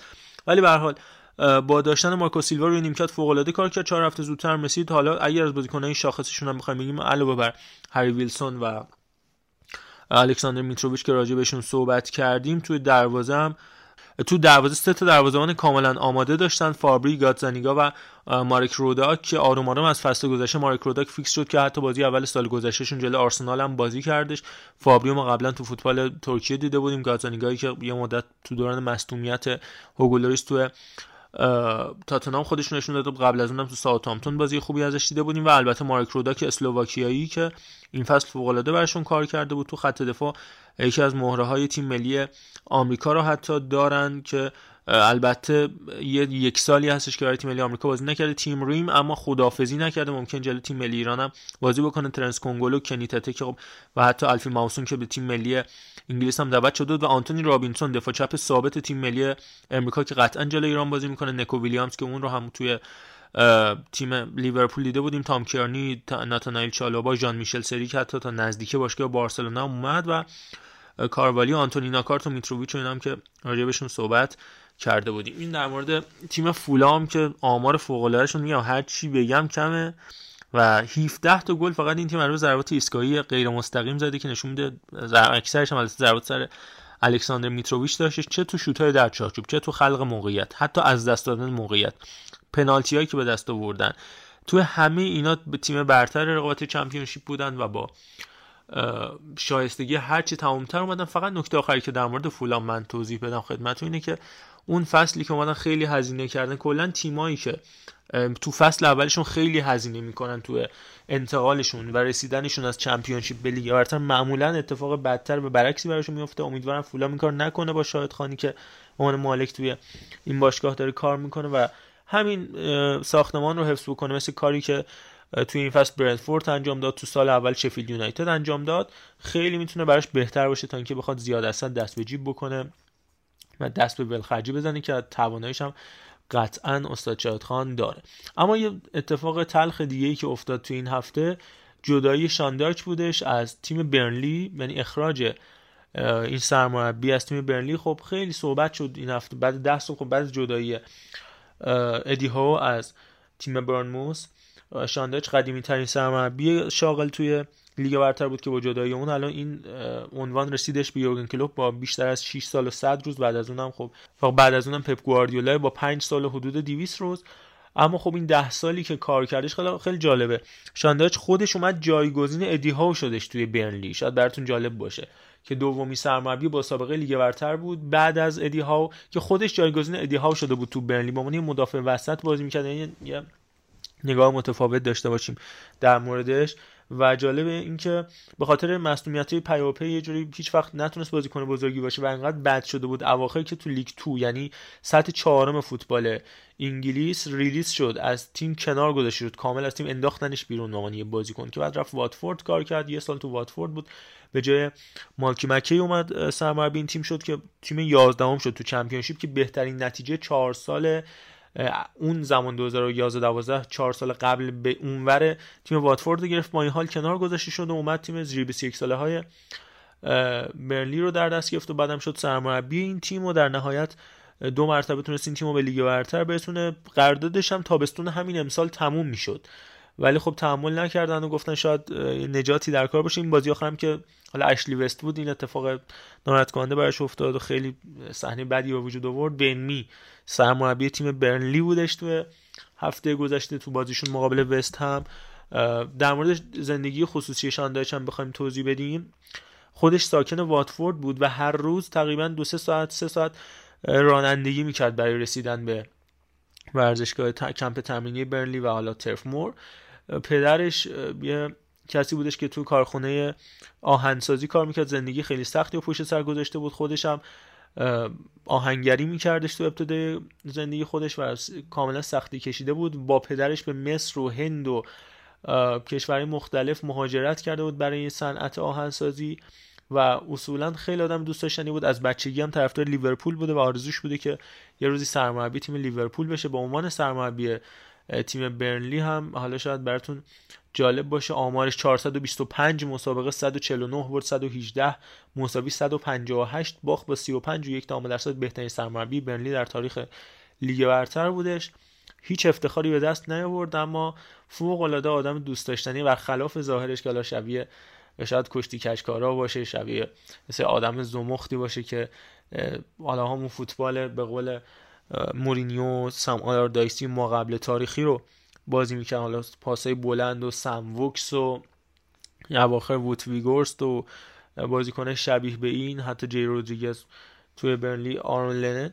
ولی به شدت آدم رعوف و مهربون و شوخ طبعیه و امیدوارم که حالا در ادامه راه دوباره بهش برسیم. خیلی تلخ بود. این جدایی اینجور مربی حالا یه بیلسایی که اونقدر برای لید زحمت البته خب فوتبال این روزها که اقتصادی حالا برنلی هم خب می‌دونید سال گذشته فروش رفتش به یه کمپانی امریکایی. طبیعتا همونجوری که در مورد سر الکس فرگوسن ارفان بارها گفته دیگه فوتبال به خاطر اون بود اقتصادیش اون صبر و حوصله درش وجود نداره و دیگه جای احساسی کار کردن نیست که وقت بدی به رانیری ها به بیلسا ها به ادی ها ها توی برنموس به پیرسون ناجل پیرسون ها تو واتفورد به همین آقای شاندایچ توی برنلی. اما خب اتفاق ناراحت کننده بودش. بریم یه تیکه از کنفرانس مطبوعاتی رو بشنویم که وقتی که گوشی خبرنگاری که به صدای شاندایچ رو ضبط بکنه زنگ می‌خوره شاندایچ گوشی تلفن خبرنگار جواب میده و شروع می‌کنه به شوخی کردن با کسی که با خبرنگار تماس گرفته بود امیدواریم که در ادامه راه سرمربیش موفق باشه و به زودی ببینیمش خیلی آدم دوست داشتنی با این شخصیت بسیار نایس برخلاف ظاهرش براش روزی موفقیت می‌کنیم So to keep that focus, maintain their belief in training, maintain their work ethic so that when they are called upon, they're ready. Great signs of it again today. That's a fine if someone's phone's ringing. That's a fine. Mr. Richardson. Mr. Richardson. Hello? Yeah, good, thanks. Yeah, it's Sean Dyche, the manager of Burnley. Who's up? It's Sean Dyche, the manager of Burnley Football Club. There was a phone on my table, and I'm actually doing an interview, and you rang to disturb me, so I just thought I'd answer and see what you were disturbing me about. No worries. W- would you like your mate? Would you like your mate? Okay, you going out tonight? A few beers or what? Okay, decent. Take care. Bye. well done. See you later. خیلی خب اینم از کنفرانس مطبوعاتی با مزه آقای شان دایچ. توی ادامه بحثمون بریم همراه بشیم با مهدی عزیز صحبت کرده در مورد بازی اف ای کاپ منسیتی و لیورپول که حالا بازی عجیب غریبی بودش. اگه بیشتر بخوام توضیح بدم و بعد پاس بدم به مهدی که من فکر می‌کنم اگر اشتباه نکنم فکر می‌کنم خود گواردیولا OK بود با حذف شدن. یه جورایی یک جام قربانی دو جام دیگه کرد. حالا اینکه چقدر استراتژیش درست بوده یا نه اینکه اون یه بازی الان خب سیتی ده بازی پیش رو داره لیورپول یازده بازی. لیورپول برای چهارگانه و سیتی برای دوگانه. بازی دادن به بازیکنایی مثل استفن بازی ندادن به یه بازیکنایی که در آستانه مصدومیت بودن یعنی تازه از مصدومیت رها شده بودن. مثل کوین دی بروینه دیر آوردن محرز استفاده کردن از فرناندینیو و ناتان آکه و امثال هم در نهایت منجر به این شد که فینال جام اتحادیه توی اف ای کاپ هم تکرار بشه. بریم با مهدی همراه بشیم. برگردیم راجع به دو تا به قول پاننکایی سوراخ سنبه می‌خوایم براتون صحبت بکنیم. سلام دوستان خسته نباشید. من مهدی امیر هستم. اومدم واسه آنالیز بازی سیتی و لیورپول تو اف ای کاپ. شروع می‌کنیم با اجازتون خب ما واسه گل اول لیورپول می‌تونیم اینو point و credit ش رو به مربی set piece های لیورپول بدیم که چقدر فوق العاده داره توی این فصل دوم عمل می‌کنه طوری که کناته سه بازی پشت سر هم داره گل می‌زنه. و مسکو اصلا تو career ش همچین موفقیتی تا حالا نداشته. و از این موضوع که بخوایم بگذریم یه credit هم باید به خود یورگن کلوپ بدیم. بابت یه دونه act فوق که تو زمینه دفاعی تیمش داشت. ما هفته قبل دیدیم که چقدر سیتی موقعیت داشت چقدر سیتی تو box لیورپول بود و هی آلیسون میشه گفت که چهار یا پنج گل صد درصدی بازیکن سیتی رو save کرد. ولی اومد تو این بازی یورگن کلوپ یه خلاقیت به خرج داد. یعنی عملا همیشه می‌دیدیم که لیورپول اون فاز اول حملش که همیشه یه شکل بوده اون gegenpressing معروفش. و کلا کل تیم همیشه اونجوری بازی می‌کرد. ولی تو این بازی وقتی بازیکن سیتی با build-up شون از اون فاز اول پرس رد می‌شدن و میومدن تو زمین لیورپول تو این بازی میدیم قشنگ کار هم شده بود و بازیکن لیورپول نمی‌رفتن اکثرا تو پاشون خب فقط شکلی پرس می‌کردن که اون بازیکن مجبور شه سریعتر پاسش رو ارسال کنه. و من اینکه بازیکن تکنیک خیلی خوبی داشته باشه که بتونه یکی دو نفر دریبل بده. و اصلا تلپرسی هم من خیلی تو فاز دفاعی لیورپول ندیدم ولی مجبور بودن پاس بدن تو ارز یا از half space ها به flank های مخالف. ولی دیدیم که خیلی عالی بود این حرکت که می اومدن های پاس بازیکن سیتی رو میبستن. و سیتی تقریبا 7 تا موقعیت عالی رو تو half space های لیورپول و zone 14 همینطوری از دست داد. و یه نکته جالب دیگه هم این بود که وقتی سیتی میومد پرس کنه اصلا به آریسون بکر کاری نداشت تو نیمه اول. و اجازه می‌داد اون بیلداپ انجام بده بده به ونداکی و کناته و اونا با چند تا بازیکن همزمان هم گزینه پاس ببندن هم برن رو پای خود بازیکن صاحب توپ. ولی حضور تییاگو آلکانتارا قشنگ ورق نفع لیورپول برگردون تو این زمینه. یعنی میومد یه دونه پاس یه ضرب می‌داد و لیورپول چندین بار تو نیمه اول می‌دیدیم که با دو تا یا سه تا پاس یه ضرب کامل فاز اول پرس سیتیو رد می‌شد ازش. و این به حدی واضح بود که فکر کنم همه تو متوجه این موضوع شده باشیم ولی از اون سمت هم بخوایم بگیم مهمترین دلیل این که سیتی انقدر تو فاز دفاعی بد بود و سه تا گل تو نیمه اول خورد. حالا یه دونش هم که تقصیر دروازه‌بانشون بود. نبود کایل واکر بود. چون که کایل واکر یه بازیکن میشه گفت که چند پسته است.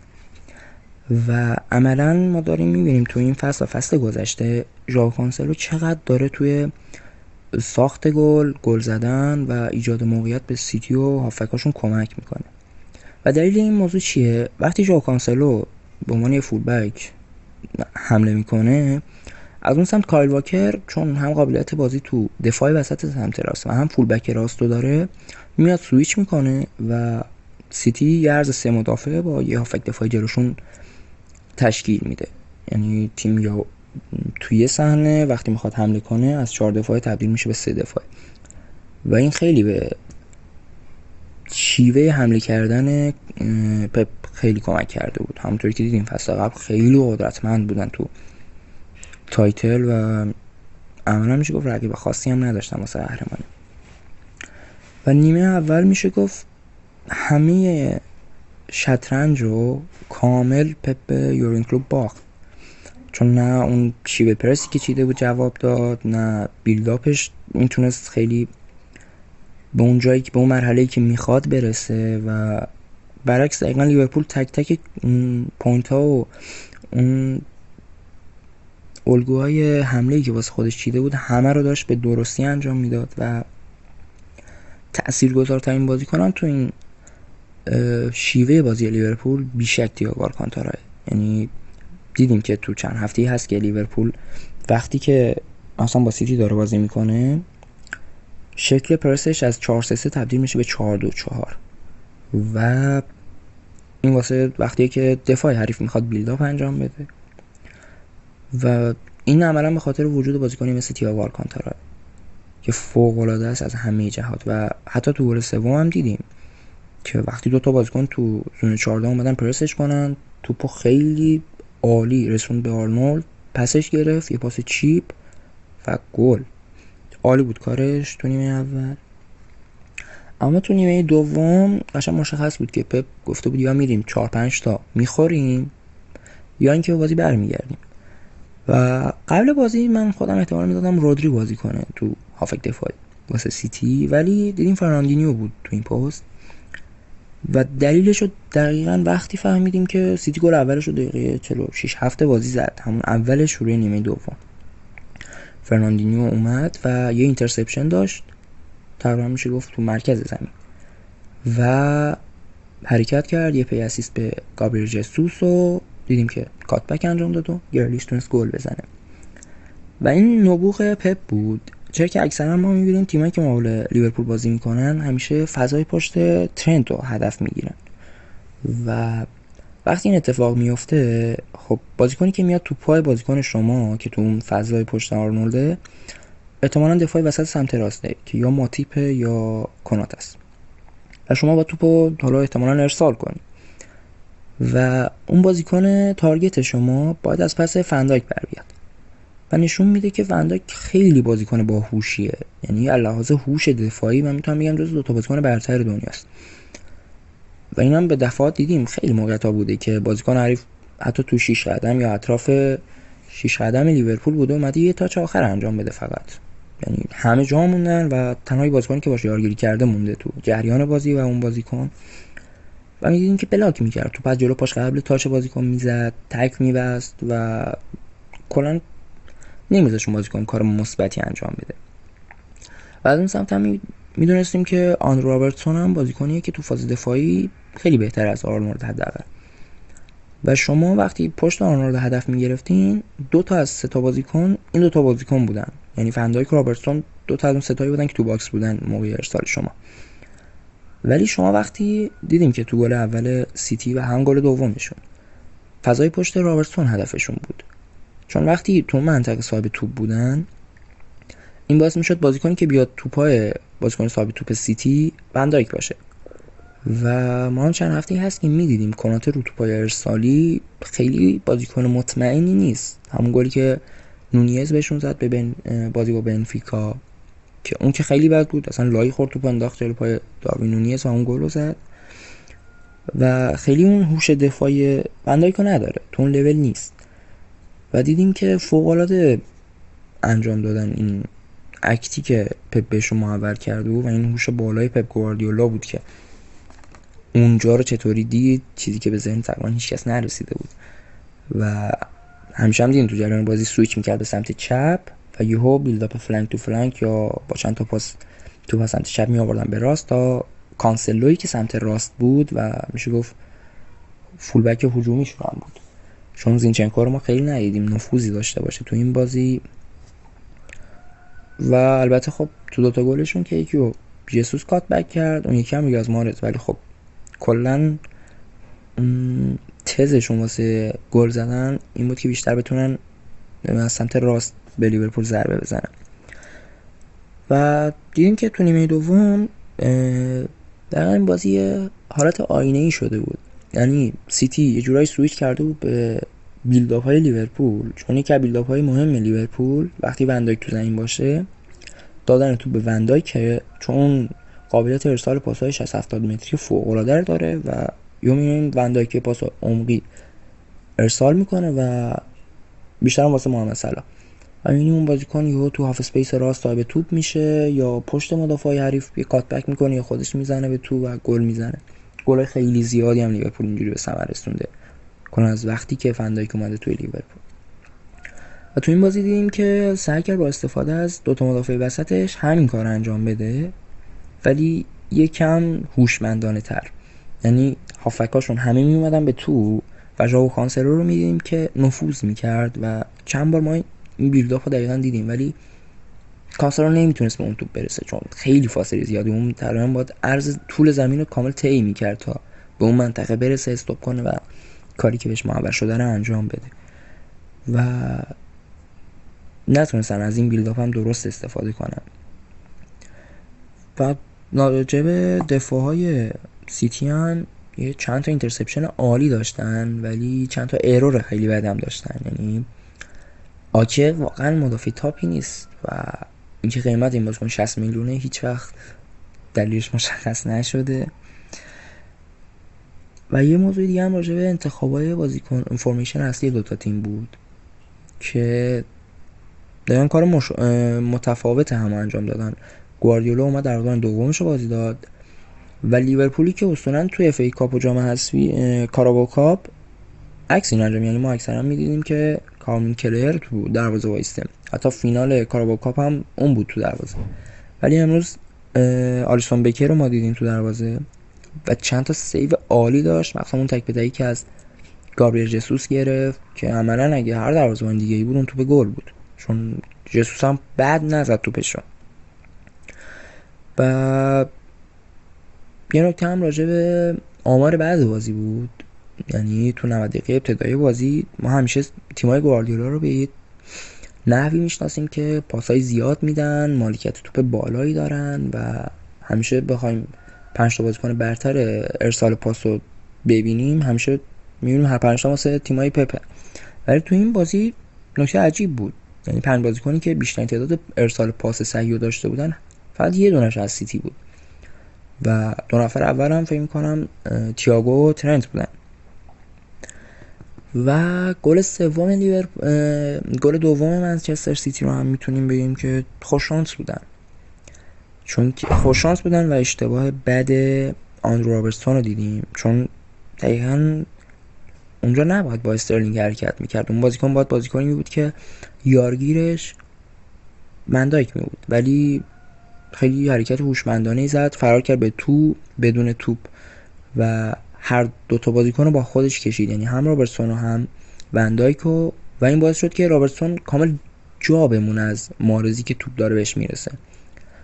و مارزم فرار کرد و اومد مستقیم بزنه ولی خب حالا با اینکه لای خورد ولی خب توپ گل نشد و دیدیم هر تا گل هم از همون سمت به ثمر رسید. و کناتا هم جایگیری بدی داشت. شاید یه قدم به سمت دروازه بود می‌تونست این توپو بلاک کنه. ولی تونست ولی نه تونست برناردو سیلوا اونجا کاری که باید رو انجام بده. و یه نکته مهم راجع به لیورپول این فصل ما همیشه تو لیورپول می‌دیدیم که یه مشکل خیلی بزرگ داشتن. وقتی دو هیچ جلو بودن سه هیچ جلو بودن. لیورپول نمی‌تونست هیچ وقت تمپوی بازی اونجوری که باید بخوابونه. یعنی حتی با تیمای میان جدولی پرمیر لیگ هم که بازی می‌کرد همیشه میدیم لیورپول دو جلوی تمپو رو نمیخوابونه و کامبک می‌خوره.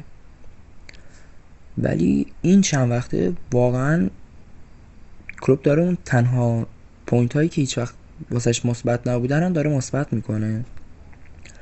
و امروز مقابل بهترین تیم Premier League داشتن بازی می‌کردن و تو نیمه دوم یعنی دقیقا سیتی پنج دقیقه اول نیمه و پنج دقیقه آخر نیمه رو تونست اون جوری که می‌خواد حمله کنه و بازی کنه.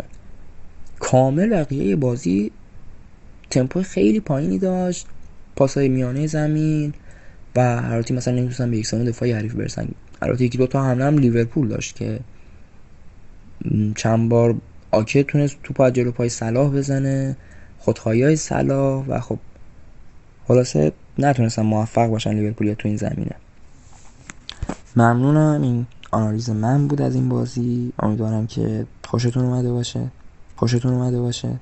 خوشتون. خیلی خب یه چیز جالبی که این هفته با صادق عزیز تصمیم گرفتیم راجعش صحبت کنیم. من راجع به لیگ بلژیک حالا حرف دارم براتون ولی قبل از اون در مورد سریای برزیل صحبت بکنیم و شاید خیلیاتون ندونید و غافلگیر بشید. روجریو سنی که روی نیمکت تیم ساوپائولو نشسته. حالا محمد صادق بیشتر براتون توضیح خواهد داد که چه اتفاقی برای ساوپائولو افتاد و تو این دورانی که روجریو سنی دروازه‌بان گلزن افسانه‌ای به عنوان سرمربی ساوپائولو انتخاب شده چه نتایجی گرفتن و چه اتفاقاتی برای تیم ساوپائولو افتاده؟ تیم سابق آنتونی و دنی آلوس توی فوتبال برزیل همینطور پاتو و لوکاس مورا. از روجریو سنی بگو برامون دروازه‌بان گلزن. گلزن ترین دروازه‌بان تاریخ فوتبال. محمد صادق. یه گلزن ترین دروازه‌بان که چه کنم از خیلی از مهاجما حتی بیشتر گلزن روجریو سنی. کسی که سابقه مربیگری فلامینگو هم داشته و فصل 19 20 رو قهرمان کرده و سوپر جام هم تو فصل بعدش برده. حالا اومد توی ساوپائولو الان 32 تا بازی که مربیشونه. از هفته 26 م فصل قبل اومد روی کار و ساپولا که وضعیت خوبی نداشت رو تونست نگه داره. توی 32 تا بازی که مربیگری کرده میانگین امتیاز 1 و 78 تا ثبت کرده که میانگین خوبیه. 17 برد 6 مساوی و فقط 9 باخت. و توی 16 بازی اخیرش به یه فرم خیلی خوب رسیده و حریفا رو واقعا اذیت کرده و فقط دو تا باخت داده و هر دو هم جلوی یه تیم بوده پالمیراس و بقیه تیم ها هیچ کدوم نتونستن مانعی برای روجریو سنی باشن و تیمش. و یه نکته خیلی جالبی که به نظر ما در مورد روجریو سنی اینه که به هیچ سیستم خاصی مقید نیست. یعنی یه سری مربی هستن مثل کنته بیسشون 352 حالا انواع کار رو با اون سیستم می‌کنن. یا نمی‌دونم 4 2 3 یا هر چیزی. ولی روجریو سنی اصلا همچین محدودیتی تو ذهن حالا این می‌تونه نکته مثبت باشه می‌تونه منفی ولی اینجا جواب داده براش و تو بازی مختلف از 4 3 استفاده کرده 4 5 استفاده کرده 3 5 2 4 4 2 4 3 2 1 4 2 3 1 هر سیستمی که فکرشو بکنی تست کرده و هیچ سیستم ثابت و مشخصی نداره. ولی مثلا فراوانی 4 4 2 4 3 3 بیشتر بوده توی بازیایی که روجریو سنی مربیشون استفاده کرده و روند خوبی رو هم دارن و می‌تونن این فصل کارهای بزرگی رو انجام بدن. خیلی خب دمت گرم. راجع به لیگ برزیل هم سعی می‌کنیم که در ادامه هفته های آینده صحبت بکنیم. همونطور که راجع به اسکاتلند صحبت کردیم در مورد همین لیگ بلژیک قبلا صحبت کرده بودیم و در مورد تیم سنجیلواز توضیح داده بود بیشتر علیرضا مباحث مدیریتیش و مسائل مختلف. اینو می‌خواستم بهتون بگم که تو هفته گذشته لیگ بلژیک ژوپیلر بلژیک به صورت رسمی اون حالت عادیش به پایان رسید و وارد پلی آف شد. لیگی که با 18 تیم دنبال میشه 34 تا بازی و همه تیم‌ها انجام دادن و همونطور که پیش بینی می‌شد تیم سنجیلواس تونست اول بشه. منتها خب همونطور که می‌دونید توی لیگ بلژیک اینجوری که 4 تا تیم اول دوباره با هم یه لیگ می‌زنن یه لیگ 4 تیمی می‌زنن و دوباره تیم پنجم تا هشتم هم همین کار رو با هم دیگه انجام میدن برای به دست آوردن سهمیه لیگ کنفرانس و لیگ اروپا اینجور مسائل و حتی اون پایین که بیرشات تیم آخر میشه میفته تیم یکی مونده آخر که تیم 17 هم باشه سرنگ اونم میاد پلی آف می‌زنه با تیم دوم لیگ دوی بلژیک حالا تیم سنجیلواس که قبلا راجعش صحبت کرده بودیم مباحث مالکیتی و مدیریتیش رو صحبت کرده بودیم من این توضیح کوتاه بدم که الان همونطور که اطلاع دارید میگم امتیازا نصف میشه. یعنی اگر که سنجیلواس 77 بروخه 72 اندرلشت 64 و آنتورپ 63 امتیاز گرفته بودن این امتیازها تبدیل میشه 37 36 32 و 31 و بعد از تبدیل امتیازها به نصف دوباره اینا با هم یه لیگی می‌زنن و در نهایت قهرمان با نتایج مشخص میشه. یعنی هر تیمی سه تا بازی باید انجام بده. با چهار تا تیم که هستن هر تیمی با سه تا تیم دیگه باید بازی بکنه. ولی جا داره که راجع به نتایج سنجیلاز بازم براتون بگم که خب بهترین بازیکنشون و, و بهترین گلزنشون تو این فصل دنیس اونداف بوده که 25 تا گل تونسته به ثمر برسونه. بازیکن 25 سالی که صحبت دعوت شدنش به تیم ملی آلمان هم هست از استاندارد لیژ آوردنش مربیشون هم فلیس مزوی که سرمربی سابق علی قلیزاده و کاوه رضایی تو شارلروی بلژیکه که فوق العاده مربی عالیه حالا این فصل که می‌دونید مارک اوورمارس هم از آژاکس به خاطر اون مشکلات جدا شد و اومد شد مدیر ورزشی تیم آنتورپ که همین باعث شد آنتورپ بیاد به پلی آف تیمی که سال گذشته با برامند اصلا عملکرد خوبی نداشت و جردن لوکاکو اما امسال خیلی خوب بوده. غیر از دنیس اونداف بهترین گلسازشون هم دانته وانزیر بوده. اون بلژیکی به تیم ملی بلژیک هم قرار جدیدن دعوت بشه. 24 ساله است و بازی هم کرده جلو بورکینا فاسو. قبل از اونجا هم با همین فلیس مزو تو شارلروا بودش و البته دروازه‌بانشون هم دروازه‌بان خیلی خوب لوکسامبورگی 31 ساله است که بهترین آمار clean sheet و save داشته آنتونی موریس. تیمی که از دست یک یعنی یه پوینتر اومده به جوپیلیه. می‌تونه به همین فوق العادگی توی فصل مدعی اصلی قهرمانی باشه که اینا از شرایط لیگ بلژیک بودش که این فصل حالا فعلا با سردمداری سنجیلواز داره پیش میره. بریم با سینا نووی عزیز. همراه بشیم در مورد رئال مادرید با همون صحبت خواهد کرد. توی هفته ای که بارسلونا اختلاف رو تا دقیقه مثلا 82 بازی سویا و رئال می‌تونست به 6 برسونه الان که داریم ضبط رو انجام میدیم اختلاف به 18 رسیده. یعنی سه برابر بیشتر. خیلی عجیبه ها. یعنی چی؟ یعنی رئال که اختلافش 12 بود بالقوه که بارسلونا بازی عقب انجام داد می‌شد 9 داشت به سویا میباخت تا دقیقه 82 که اگه بارسا کادیزو می‌برد اختلاف می‌شد 6 بارسا کادیزو نبرد رئال هم سویا رو برد اختلافی شد 15 یه بازی هم با دیشب رئال با اوساسونا انجام داد شد 18 حالا بارسا اگه دو بازی عقب انجام بده میشه 12 ولی اینکه 6 به 18 خیلی چیز عجیب غریبیه. حالا در مورد بارسلونا هم هفته آینده بیشتر صحبت خواهیم کرد. انقدر راجع به بارسا حرف زدیم که اشباه بحثش. بریم با سینا همراه بشیم. راجع به رئال برامون صحبت کرده و دو بازی که تو هفته گذشته انجام داد. علی الخصوص نمایش فوق العاده حماسی رئال در سانچز پیسخوان. برگردیم. بحث آخرمون در مورد فینال DFB Pokal خواهد بود. سلام و درود به همه مخاطبین Total Football. سینا هستم با بررسی دو دیدار رئال مادرید در هفته 32 و 33 لالیگا در خدمتتونم. بریم سراغ هفته 32 جایی که رئال مادرید پس از حذف چلسی از رقابت‌های UCL پا به رامون سانچز پیسخوان گذاشته بود. زمین باشگاه سویا و یک دیدار مهم. دیداری که به نظر من می‌تونست به نوعی قهرمان رو مشخص بکنه. سویا برای اینکه رئال مادرید به عنوان قهرمانی نرسه و یا اینکه دیرتر جام قهرمانی به دستان کریم بنزما برسه باید به مسافه رئال مادرید می‌رفت و باید در این بازی به برتری می‌رسید. اما آنچه که اتفاق افتاد آرایش 4 2 3 که یولیان لوپتگی در این بازی استفاده کرده بود کاملا نوید اینو می‌داد که سویا هدفی به جز برد نداره. در مقابل رئال مادرید که با تعداد زیادی محروم و مصدوم پا به این رقابت گذاشته بود از جمله مندی مارسلو آزارد یوویش سبایوس و کاسمیرو. چند تا علامت در ذهن ما هواداره رئال مادرید به وجود آورده بود. یکی اینکه در قیاب دفاع چپ تخصصی کارلو آنجلوتی در آرایش 4 3 خودش از چه بازیکنی به من دفاع چپ استفاده می‌کنه. و دوم اینکه وقتی که کاسمیرو نیست و در این بازی مهم چه کسی قراره نقش اون شماره 6 رو به جای کاسمیرو ایفا بکنه. بعضی که lineup رئال رو دیدیم دیدیم که کارواخال در سمت چپ بازی می‌کنه واسکس در سمت راست و دفاع مرکزی اون میلیتائو و دیوید آلابا هستن. سه هافبک ما هم کاماوینگا لوکا مودریچ و همچنین تونی کروس هستن که تونی کروس نقش شماره 6 کاسمیرو رو ایفا می‌کرد و در خط تهاجمیمون هم که والورده کریم بنزما و وینیسیوس جونیور بازی می‌کردن. عدم استفاده رودریگو در این بازی به ما این نوید رو می‌داد که کارلو آنجلوتی باز هم مثل سایر بازی های بزرگ در این بازی به شدت بازی واکنشگرا رو خواهد داشت یک بازی منفعل رو خواهد داشت و عقب میشینه. و میل به ضد حمله داره میل به اندک موقعیت هایی داره که در این فصل رئال از این حربه برای شکست دادن حریفاش استفاده کرده بود. آرایش تیمی سویا و پرس نچندان مناسب رئال مادرید در نیمه اول نکته های اهمیت این بازی بود. جایی که رئالیا خط پرسشون رو به شدت عقب آورده بودن و حتی در زمین خودمون پرس می‌کردن. و ما می‌دیدیم که کریم بنزما فدریکو والورده و همچنین وینیسیوس جونیور در زمین خودمون قرار دارن. از اون طرف خصوص نواس و آکونیا به عنوان دفاعهای چپ و راست به فاز تهاجمی تیم سویا اضافه می شدن خوان جوردن راکیتیچ و پاپوگومز با ایجاد مثلث در زمین خودشون باعث می شدن که توپ بین خودشون در گردش باشه تا اریک لاملا و خصوص کرونا.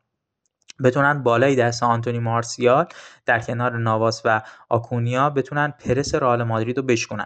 نقش کلیدی تیم سویا رو به نظر من آنتونی مارسیال داد. جایی که آنتونی مارسیال با عقب اومدن خودش و توپگیری از پاپا گومز و خوان جردن و راکیتیش سعی می‌کرد با تغییر فضاهای بازی به سمت چپ و راست باعث آزاد شدن بازیکنانشون و همچنین ایجاد موقعیت از طریق سانت از جناهین بر روی دروازه رئال مادرید می‌شدن. جایی که ما در طول این فصل دیدیم این سانترها حتی در بازی خود چلسی هم به شدت مشهود بود. جایی که رودیگر تونست به ما گل بزنه باعث می شدش که ضعف دفاع رئال مادرید اونجا به شدت خودش رو نشون بده که اتفاقا تونستن به خوبی هم از این موقعیت ها استفاده بکنن.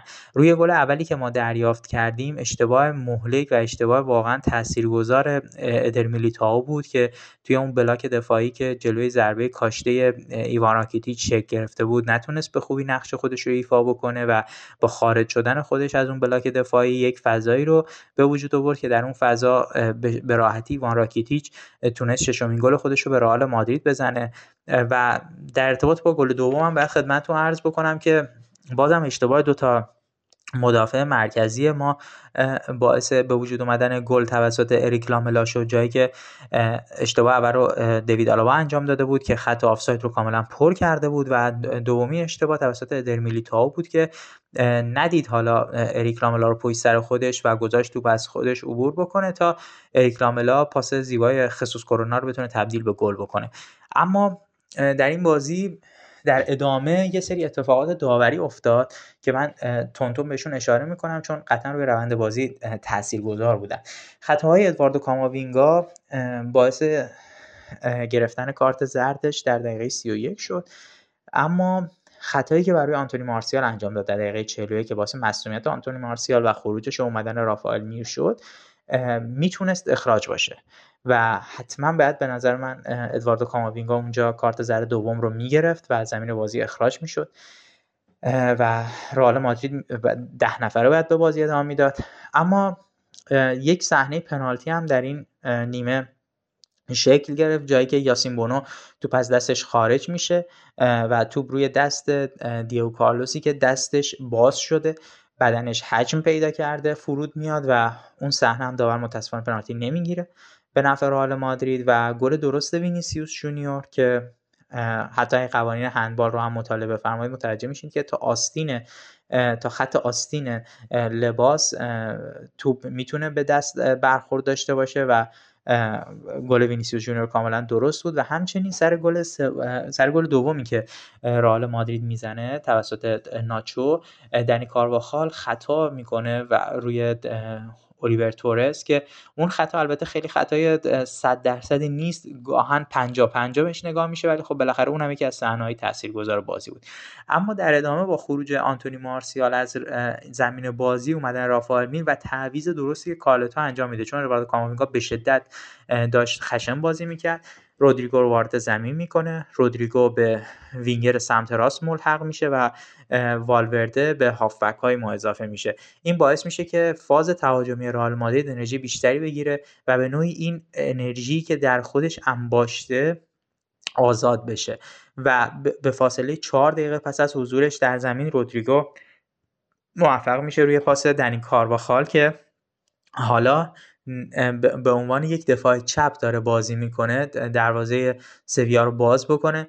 بازی داشت دنبال می‌شد گل وینیسیوس مردود اعلام شد تا ناچو فرناندزی که روی نیمکت بود به خاطر اعتراض به گل وینیسیوس جونیور کارت زرد بگیره.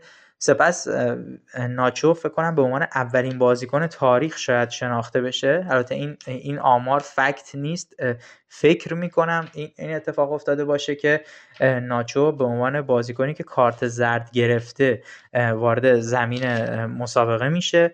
در دقیقه 81 به جای لوکاس واسکز و دقیقه 83 از روی پاس دنی کارواخالی که حالا به عنوان دفاع راست داره. نقش خودش رو ایفا می‌کنه رئال مادرید رو به گل مساوی میرسونه. و در نهایت گل کریم بنزما در دقیقه 93 از روی پاس رودریگو باعث میشه که رئال مادرید این بازی بسیار بسیار مهم رو سه ببره تا به نوعی نشون بده که به هیچ عنوان نمی‌خواد امسال جام رو از دست بده و این هویتی که رئال مادرید پیدا کرده که تا ثانیه های آخر تیم برنده است رو در این بازی هم به خوبی به نمایش گذاشت تا ما رفتیم به سراغ بازی بعدیمون در مقابل تیم اوساسونا. در بازی مقابل اوساسونا ما تعداد قایبینمون خیلی بیشتر از بازی با سویا بود. مدریچ رو نداشتیم کاسمیرو رو نداشتیم مندی رو نداشتیم مارسلو وایخو آزارد و یوویچ هم دیگر بازیکنانی بودن که در زمین حضور نداشتن. در مقابلش کارلتو سعی کردش برای فکر کنم معدود دفعات در این فصل یک خط هافبکی رو وارد زمین بکنه که شاید آینده رئال مادرید باشن. خط هافبکی شامل دنی سبایوس، ادواردو کاماوینگا و فدریکو والورده و در خط تهاجمیمون هم وینیسیوس رو روی نیمکت گذاشته بود. کارلتو از رودریگو در سمت چپ مارک آسنسیو در سمت راست و کریم بنزما در خط حمله استفاده کرده بود. ناچو فرناندز هم در این بازی دفاع چپ ما بود و لوکاس واسکز هم نقش دفاع راست رو ایفا می‌کرد و کارواخال روی نیمکت نشسته بود. اتفاقی که افتاد این بودش که اوساسونا یه آرایش 4 5 1 به خودش گرفته بود و به شدت به دنبال ضد حملات بود به دنبال دفاع کردن و گل نخوردن بود. بازی با حملات تیم اوساسونا آغاز شد اما در دقیقه دوازده روی تاثیر بنزما رئال مادرید تونست به گل برسه جایی که بنزما این بار در نقش پاسور ظاهر شد و با پاس خودش توپ رو به دیوید آلابا رسون دیوید آلابا ضربه رو به سمت دروازه زد. دروازه‌بان هررا توپ رو گرفت اما در برگشت توپ مجددا به خود دیوید آلابا برخورد کرد. تا در دقیقه دوازده رئال مادید از روی حرکت در عمق و فضای خالی پشت سر گارسیا و کوته بتونه دروازه اوساسونا رو باز بکنه. بلافاصله اوساسونا بازی برمیگرده و با گل دقیقه 13 بودیمیر بازی رو یک یک مساوی می‌کنه. این روند ادامه پیدا می‌کنه. بازی از شدت خودش از اون حملاتی که در ابتدای بازی بود از شدت حملات کاسته میشه. تا دقیقه 45 که مارک آسنسیو تونست به یک نحو بسیار بسیار زیبا دروازه تیم اوساسونا رو باز بکنه. در ابتدای نیمه دوم ما تعویض رئال رو داشتیم. راموس وارد کارواخال دنیل راموس کارواخال وارد زمین میشه به جای دیوید آلابا و دو پنالتی که در دقیقه 52 و 59 گرفته میشه که کریم بنزما هر دو رو از دست میده که این هم یه نکته خیلی عجیب و غریب بود. واقعا به جز اون پاسی که کریم بنزما داد به دیوید آلابا روز روز کریم بنزما نبود. اما در ادامه تغییرات رئال مادرید تا جایی ادامه پیدا می‌کنه که ایسکو وارد زمین میشه به جای ادواردو کاماوینگا که حضور ایسکو به جای ادواردو کاماوینگا و همچنین دقیقه 90 حضور وینیسیوس به جای رودریگویی که مصدوم شده بود باعث میشه که رئال مادرید به نوعی دوباره جون دوباره بگیره.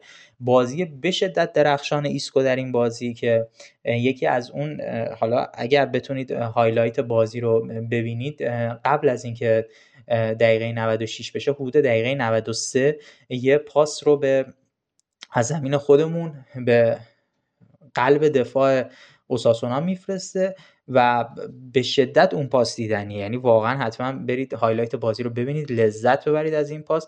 و عرض می‌کردم در وقت اضافی وینیسیوس واقعا می‌تونست شاید هتریک بکنه در این بازی. به فاصله 6 دقیقه حضورش در زمین هتریک بکنه اما فقط یه گل زد. اونم دقیقه 94 ایسکو از زمین خودی به فضای مدافعان پاس رو میده و روی نفوذ دیدنی وینیسیوس باعث میشه که وینیسیوس پاس رو بده به لوکاس واسکز و لوکاس واسکز هم بتونه گل سوم رئال مادرید رو بزنه و رئال مادرید موفق میشه که این بازی رو هم با حساب سه بر یک به پایان برسونه. و من فکر می‌کنم بیشتر از هر زمان دیگه ای طرفداران رئال مادرید امیدوارن به این تیم. ما دیگه خیلی نزدیک شدیم به جام قهرمانی و امیدوارم دفعه بعدی که صحبت می‌کنیم توی پادکست ایشالا قهرمان لالیگا شده باشیم و بتونیم به مراحل بالاتر UCL هم فکر بکنیم. ممنون از حسن توجهتون. اما این هفته علاوه بر اینکه فینال کوپا ایتالیا مشخص شد که بین دو تیم یوونتوس و اینتر برگزار میشه یه جوری دربی ایتالیا برگزار خواهد شد توی اونجا. سوپرکاپ فوتبال ایتالیا که حالا ابتدای فصل وسط فصل تقریبا اینتر برندش بود. توی سری همین دو هفته پیش برگزار شد و اونجا هم اینتر با پنالتی چالهانوغلو بردش. و حالا در فینال جام حذفی هم این دوتا تیم با هم بازی خواهند کرد. اتفاقا فینال کوپا دل ری هم به زودی انجام میشه بین دو تیم بتیس و والنسیا. فینال دی‌اف‌بی پوکال هم مشخص شد دیگه. لایپزیشی که تونست اونیون برلین رو ببره و البته اونور فرایبورگ کریستیان اشترایش یا به قول خودشون اشتقایش که تونست هامبورگ رو به شکل عجیب غریب و حماسی شکست بده. هامبورگی که شرایط خوبی تو بوندسلیگای دو هم نداره و احتمالی بسیار زیاد شانسی برای صعود و برگشتن به بوندسلیگا نخواهد داشت.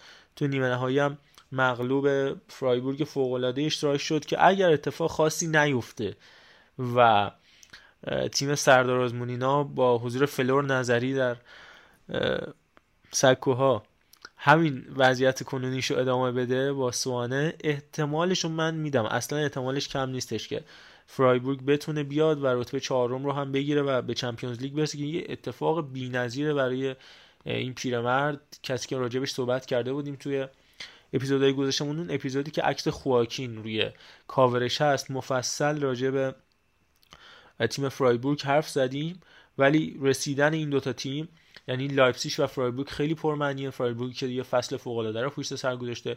میام چون راجبش حرف زده بودیم حالا برید اونو گوش کنید. حرف راجبش زیاده ولی داشتن ستاره هایی مثل شلوتربک یا حتی نیلز پترسنی که همیشه joker بوندسلیگا بود بهترین آمار عنوان بازیکن تعویضی داره و اون ورش که لایپسیش که به نظر من مدعی اصلی قهرمانی یوروپا لیگ در حضور وستهم حتی و تا حتی وسط های فصل اون نتایج افتضاح رو گرفته بودش با جسی مارش یهو تغییر اومدن دومینیک تدسکو و دقیقا نکته اینه که قطب مخالف تدسکو بود مارش. مارش می‌خواست لایپسیش رو شبیه خودش بکنه و تدسکو خواست خودش شبیه لایپسیش بشه.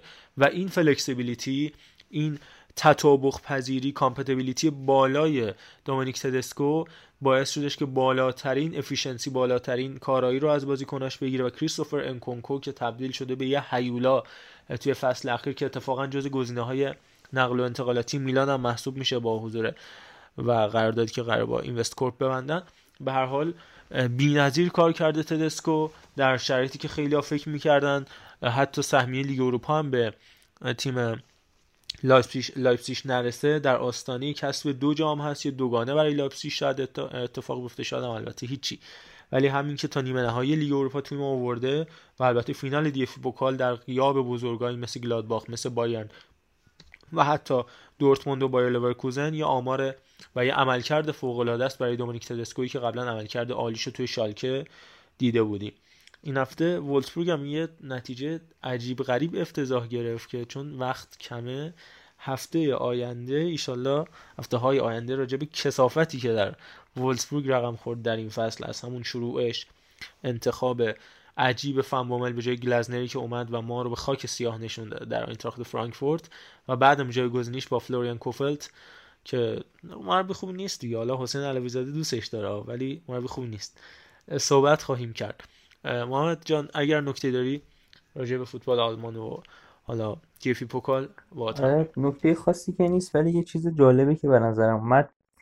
ساختار حالا جام حذفی کشورهای مختلف اگه بخوایم نگاه کنیم واقعا الان حالا بس شبیه ایتالیا میشه یکم ولی چقدر ساختار جام حذفی بدی داره. یعنی الان تو فینال اسپانیا رو نگاه کن. گفتی بتیس و والنسیا. فینال آلمان لایپزیگ و چیز فرایبورگ. فینال هم لیگ ایران خودمون رو نگاه کنی فینالش تیمایی که اون چنان شناخته شده تر نیستن. مثلا آلومینیوم اراک فکر کنم با نساجی فینال جام حذفی ایران شد درسته؟ بله بله. ولی تو ایتالیا نگاه می‌کنی اینتر و یوونتوسه. یعنی و ساختار چجوریه کلا 40 تا تیم امسال شرکت کردن. 20 فقط تیمای سری آ و سری بی. فکر کنم کمترین تعداد تیما رو داره تعداد تیما. تو, تو و ساختاری داره که کمترین میزان شگفتی درش ایجاد میشه. یعنی تیمای بزرگ همه از از مراحل همه از 16 تا اضافه میشن. بعد تو مرحله بعدمون 8 تا بالای جدول به هم نمی‌خورن. یعنی جدول سری اون 8 اول که توی 16 تا وارد میشن باز تو مرحله اول به هم نمی‌خورن. یعنی تمام زحمتشون رو کشیدن که تیمای بزرگ زود حذف نشن. و حالا شاید این مثلا بگن که می‌خوایم بازی بهتری ببینیم. خب الان فینال جام حذفی ایتالیا جذاب ترین فینال بین فینال های لیگای دیگه ولی مفهوم جام حذفی رو کلا ایتالیا زیر سوال برده. یعنی مفهومش اینه که تیمای کوچیکی که در حالت عادی در تورنمنتی مثل لیگ نمی‌تونن چالش برانگیز باشن بیان در این تورنمنت خودشون مطرح کنن و خودشون رو بشناسونن. حالا جام حذفی انگلیس که یه چیز عجیب و غریبی حجم بسیار زیادی تیمایی که داره. من نمیگم مثل انگلیسش بکنم ولی واقعا در حد لیگ ایران اجراش بکنن که مفهوم جام حذفی باشه. یعنی الان این شده. یه لیگ دیگه مثل یه لیگ دقیقا. یعنی همون تیم‌های بزرگ اون تو حالا فرمت حذفی شده دیگه. یعنی همونطور که اونجا تیم‌های بزرگ می‌تونن به جایی برسن اینجا هم تیم‌های بزرگ می‌تونن به جایی برسن. و هیچ شانسی برای شگفتی سازی نیست. توی سالهای اخیرم که من مرور می‌کنم فقط یه سال بود که یه تیم سری سی اون موقع با سری سی هم راه می‌دادن. مثل امسال هم که فقط آبیش کنن. یه تیم اومد که اون هم باز تو نیمه نهایی حریف میلان نشد و در فینال فکر یوونتوس میلان آورد. یعنی عملا هیچ جایی برای شگفتی سازی نیست و این کاملا مثلا با مفهوم جام حذفی و هدفش در تضاده که امیدوارم در دوستان ایتالیا بشنون این مورد رو لحاظ بکنن. آره دقیقا خیلی نکته مهمی بودش که راجبش صحبت کردی و حالا منم الان دارم به صورت کلی نگاه می‌کنم. خیلی سرعتی حالا قهرمانه رو می‌خوام بگم یعنی اینجوری بوده. یووه ناپولی لاتزیو یووه یووه یووه یووه ناپولی لاتزیو ناپولی اینتر اینتر لاتزیو روم روم اینتر اینتر لاتزیو میلان پارما یه دونه وسط. اونم که دوران اوج پارما بوده با بوفون و تورام و اینا. فیورنتینا لاتزیو پارما لاتزیو. دیگه سال 96 به یه ویچنزا می‌رسیم. که تازه اون موقع ویچنزا اصلا تیم بدی نبوده تیم خوبی بوده. فیورنتینا دوباره یوونتوس سمپدوریا تورینو و الی آخر. این نکته خیلی مهمیه که حالا بهش اشاره کردی. این البته امسال دی‌اف‌بی پوکال خیلی چیز عجیبی بود. یعنی همون تیمای مهم تو ابتدایی ترین مراحل دکمه تاپ 6 فشرده شد. ولی این خیلی نکته مهمیه که اینکه چرا حالا همش به کنار اینکه کلا قرعه کشی نداره و اون 8 تا تیم تو 8 تا جای جداگونه قشنگ دستچین قرار می‌گیرن که در نهایت این اتفاق بیفته. من آها اینم بگم بعد دیگه ببندیم و بریم برای خدافزی. اتفاقا راجع به فینال جام حذفی و فینال سوپرکاپ و اینا بحث شد و این اتفاقی گفتی خب این احتمالا از اینجا میاد که می‌خوان فینال جذاب بشه و حالا شاید حق پخشی تبلیغاتی چیزی بیشتر به نفع حالا سازمان لیگ یا فدراسیون فوتبال ایتالیا باشه که تو این هفته هم یه اتفاق جالب برای جرارد پیکه افتاد و همینطور فدراسیون فوتبال اسپانیا و لوئیس روبیالس. این بودش که مشخص شدش که اون شرکتی که پیکه به هر حال بنیانگذارش هست و مالکش هست شرکت کاسمس اومده و یه نقش واسطه گری رو ایفا کرده برای اینکه فدراسیون فوتبال اسپانیا یه قرارداد چرب و نرمی رو ببنده با کشور عربستان برای سوپرکاپ و حتی فینال جام حذفی که حالا فینال جام حذفی انجام نشدش معمولا در حال فعلا که در اسپانیا انجام میشه ولی یه قرارداد 40 میلیون یورویی بسته که 24 میلیون از این 40 میلیون برای شرکت کاسموس خواهد بود. سالی 6 میلیون 4 سال قرارداد 4 سال سالی 6 میلیون به جارد پیکه و شرکتش می‌رسه. یعنی در واقع سالی 10 میلیون 6 تاش به کاسموس می‌رسه 4 تاش به فدراسیون فوتبال اسپانیایی اینقدر واسطه گری که 60 درصدش به واسطه می‌رسه 4 40 درصدش به فدراسیون فوتبال. که البته خود پیکه مشخصا این وسط کاری نکرده. یا حالا نقشی هم این سودی هم نبرده. ولی به هر حال اینکه شرکتی وابسته به یه بازیکنی هستش که نقش داره و اصولا رئال و بارسا باید باشن وگرنه فدراسیون فوتبال اسپانیا سالی دو میلیون یورو باید قرامت بده به کشور عربستان که چرا رئال یا بارسا نباشن. که اگه بارسا این فصل دوم نشه نخواهد بود و باید فدراسیون فوتبال اسپانیا غرامت بده. چرا که خب تیم اول و دوم لیگ و تیم های فینالیست کوپا دل ری شرکت خواهند کرد در این مسابقات که اگر بارسا دوم نشه مثلا سویا دوم بشه میشن رئال سویا بتیس والنسیا. و در این صورت کلا دو میلیون می‌ماسه. به فدراسیون فوتبال اسپانیا به خاطر همین متهم شده بود فدراسیون فوتبال که آقا پس شما هر جوری می‌خواید رئال و بارسا یا یه قهرمانی بیارن یا تهش دیگه دوم بشن که توی این سوپرکاپ باشن که دو میلیون بیشتر. نصیبتون میشه که حالا ماجراش مفصله. توی بخش دیگه ای هم که leak شده بود میگن گوشی آقای روبیالس رو زدن. حالا اینکه رمز نداشته یا مثلا رمزش سال تولد خانومش بوده هم یک دو سه چهار بوده چهار تا یک بوده چی بوده نمی‌دونم. ولی یه جایی هم یه voice ی داده پیکه به روبیالس که حالا خیلی کلا روابط حسنه است میگه داداش من می‌خوام بیام تیم ملی تیم ملی اسپانیا المپیک المپیک توکیو. مال قبل مال یه سال پیشه. بازی بکنم نظر چی؟ اونم میگه بیا اینا بعد میگه شنیدم راموس هم می‌خواد بیاد پیکه میگه. بعد روبیالس هم تایید می‌کنه میگه آره راموس می‌خواد بیاد و پیکه میگه آره این کارش هم اینه اول خبرها رو به مطبوعات میده و چون میندازه تو مطبوعات و بعدم عملیش می‌کنه و یه سری هم سبزی پشت سر راموس پاک می‌کنن و یه یه کله پاچه پشت سر اون بار می‌ذارن. خلاص یه اتفاقات عجیب ایرانی. طور فوتبال اسپانیا بود. ببخشید خیلی صحبت کردم اینا از ساختار فشل فوتبال اسپانیا و ایتالیا در این سود خیلی ممنونم یه چیزی بگم منم. آره آره تو ادامه این قضیه سود مالی که گفتی یاد یه خبری افتادم که حالا قبل از این افتضاح ایتالیا توی مقدمات جام جهانی مطرح شد. اینکه قرار بود در زمان جام جهانی تیمای ایتالیایی با بازیکنایی که نمیرن جام جهانی یه تورنمنتی رو توی آمریکا برگزار کنن. یعنی این درآمدزایی داره به جای خطرناکی می‌کشه. یعنی یه تورنمنت با بازیکنایی که نمیرن تو آمریکا اصلا خیلی سمیه واقعا. اصلا یه چیزی خیلی عجیب اتفاقا همین بازی بودش که ایتالیا و ترکیه انجام دادن بعد از اینکه ترکیه به پرتغال باخت و ایتالیا به مقدونیه. اصلا چرا؟ من نفهم یعنی گفتن آقا شما بازنده بیاد با هم بازی کنید. خیلی ز... بازی خیلی قوانگیزی بود. من درکش بود یعنی من اگه بازیکن ایتالیا بودم حالا اینم در راستای همونه.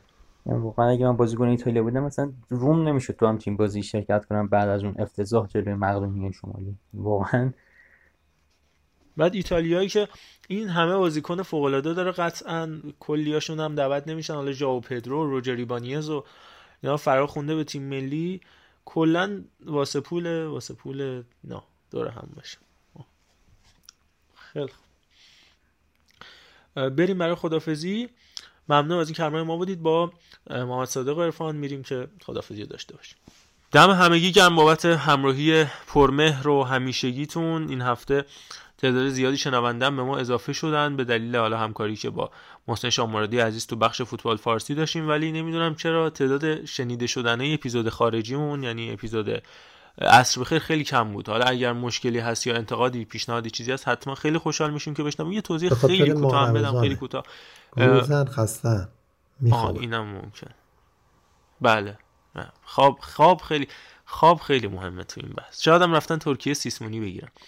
آرزم خدمتتون که آها اینو می‌خواستم بگم. علیرضا یک کلمه استفاده کرد توی اپیزود فوتبال فارسی که این کلمه گفتش از شر کامنت ها اون اصلا منظوری نبود. حالا منم عذرخواهی می‌کنم به نوبه خودم. ولی منظورش این بودش که چون ما پرسپولیسی نداشتیم خیلی خودمونی گفت. چون ما پرسپولیسی نداشتیم به عنوان کارشناس حالا خودم هم که موجی هم مثلا طرف هیچ سمتی رو نمی‌گیرم. خیلی کامنت ها این بود که منظوری از شر خلاص شدن منظور این بودش که خب دیگه این اتفاق نمیفته و مشکل حل میشه. ولی خب یه مقدار خودمونی گفت کلا ادبیاتش هم خودمونی تره. من عذرخواهی می‌کنم ولی اصلا منظوری نداشت. ببخشید در که ناراحتی و دلخوری پیش اومده. خلاصه که با ما تو هفته آینده همراه باشید. سورپرایز داریم براتون زیاد. اپیزود ویژه داریم زیاد. مهمون داریم زیاد. تازه وارد داریم زیاد. و حالا بچه های خوب و عزیزی مثل سینا مثل محمد صادق عزیز حتما با ما همراه خواهند بود مثل اردلان تو هفته های آینده و پروپیمون با شما همراه خواهیم بود. بیشتر از این سرتون رو درد نمیارم. یه بار دیگه این اپیزود رو تقدیم می‌کنم به روح در آرامش دکتر صدر عزیز و امیدوارم که هفته خوبی پیش روتون باشه. حتی این توتال فودکست رو فراموش نکنید. ضمن اینکه ما یه بخش فان هم خواهیم داشت توی فوتبال فارسی که عرفان کدیبر عزیز زحمتش خواهد کشید شنیدنی خواهد بود. با ما همراه باشید. توی کست باکس برامون کامنت بذارید. بقیه شبکه اجتماعی هم براتون مسائل و محتواهای مهیج داریم. عرفان جان ممنونم ازت. از من خدا من خیلی ممنونم از تو و از محمد صادق عزیز. در مورد بحث اصلاح پرسپولیسی هم که گفتی راستی از محمد صادق تیم ایرانی شد نگفت. فکر کنم خیلی گرایشی به تیم ایرانی نداره. به نظرم حالا تو خدافزی می‌تونه بگه اینو. از همه ممنونم که ما رو میشنون و من هم یک یادی بکنم از آقای دکتر صدر کسی که اولین بارا که تو تلویزیون دیدمش بیشتر من اولین بار در حقیقت برای نقد سینما و اون مدیوم دیدمش. بعد که دیدم توی فوتبالم داره صحبت می‌کنه یه جبهه‌ای داشتم در مقابلش حقیقتشو بخواید. چون که اصولا این multifunction بودن چند تا تخصص واقعا داشتن توی, جایی که به هم ارتباطی الزاما ندارن. خیلی کم بود کم دیده شده بود ولی خب دیدم نه این آدم اصلا کلا زندگیش در این دوتا بخش خلاصه میشه. یعنی یا تو ورزشگاه بوده یا در حال مطالعه و فیلم و بررسی اینها بوده و بعدا هم که یه خورده روابط دیگه هم پیدا شده شو. اینها دیدم که چقدر آدم دوست داشتنیه شاید برخلاف حالا تفکرات تخصصی فوتبالش ولی دیدم که اصلا دیدش خیلی بازه و فوتبال رو برای فوتبال دوست داره. واقعا هم از قلمش مشخصه هم از برنامه هایی که داشته هم از صحبت که می‌کرده. امیدوارم مثل این آدما بازم به عرصه کار و رسوندن محتوا به مخاطبان برسه اصطلاحا کار. و همینجوری ما از سیاست های حذوی نتونیم قصه دار بشیم. شنیدم مثلا برنامه کتاب باز های سروش صحت و اصلا به خاطر همین برنامه که پخش نمیشه. نمی‌دونم واقعا این راسته یا نه. ولی اینا دقیقا تایید شدش رئیس شبکه نسیم تایید کرد. یعنی به خاطر همین بحث روشنفکر بودن یعنی این این این بوده دلیل نه نه اینکه آقای صحت کنار گذاشتن تایید کرد. خب، نه دلیلش بعد خب یعنی دیگه تموم شد دیگه. اصلا نسل آدم هایی که کتاب میخوندن و حرف می‌زدن و خوب گوش می‌دادن. این این هم خیلی نکته مهمیه نمی‌دونم باز ما همچنان امیدواریم که شرایط خود بهتر بشه. یا ما کنیم یا نمی‌دونم. شب و روزگارتون خوش بشه مخلصیم. ببخشید بازم. فدای تو عزیزم. لطف کردی. محمد جان در خدمتی خب بحث دکتر صدرم شد. واقعا برای خود من حالا من از یه مقدار نسل جوانتر به حساب میام ولی واقعا هنوز باورم نمیشه که دیگه دکتر صد وجود نداره و نیست بین ما که در مورد فوتبال صحبت کنه. اون بیان دلنشینش و خب قطعا ناراحت کننده است. و حالا در مورد خود اپیزود خیلی خوشحال شدم که باهاتون بودم با تو و با عرفان عزیز. بحث خوبی بود. اون دوز ایتالیا رو قشنگ بردیم بالا ایشالله تو هفته بعدم. دوزش رو بالاتر ببریم و اینکه خیلی خوب بود و ممنون ازت. این آخرم من سوالی که ارفان پرسید و جواب بدم. آره حالا من خیلی توی فوتبال داخلی اون شکل جدی نیستم.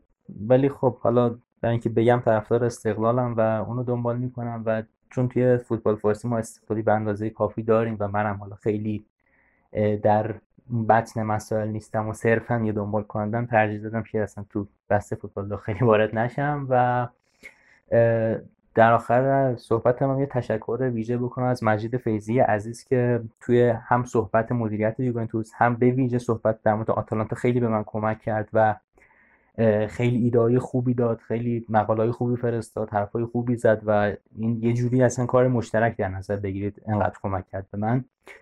گفتم حتما اسمشو بیارم اینجا. ممنون. امیدوارم که بیننده همونم راضی بود یعنی شنونده همونم راضی بوده باشم و هفته خوبی رو داشته باشم خداحافظ. دم شما گم منم همین می‌خواستم از مجیدم تشکر بکنم. بچههایی که ایتالیا رو اساسی دنبال می‌کنن. یعنی خدا وکیلی من قول میدم که یکی دو تا از اعضای خانواده آنیلی هم در این حد نمی‌دونن که تو باشگاهشون چه خبره که شما می‌دونستی مجید جان اگه میشنوی یه کامنت هم برای ما بذار خوشحال میشیم. قدیما برامون کامنت می‌ذاری.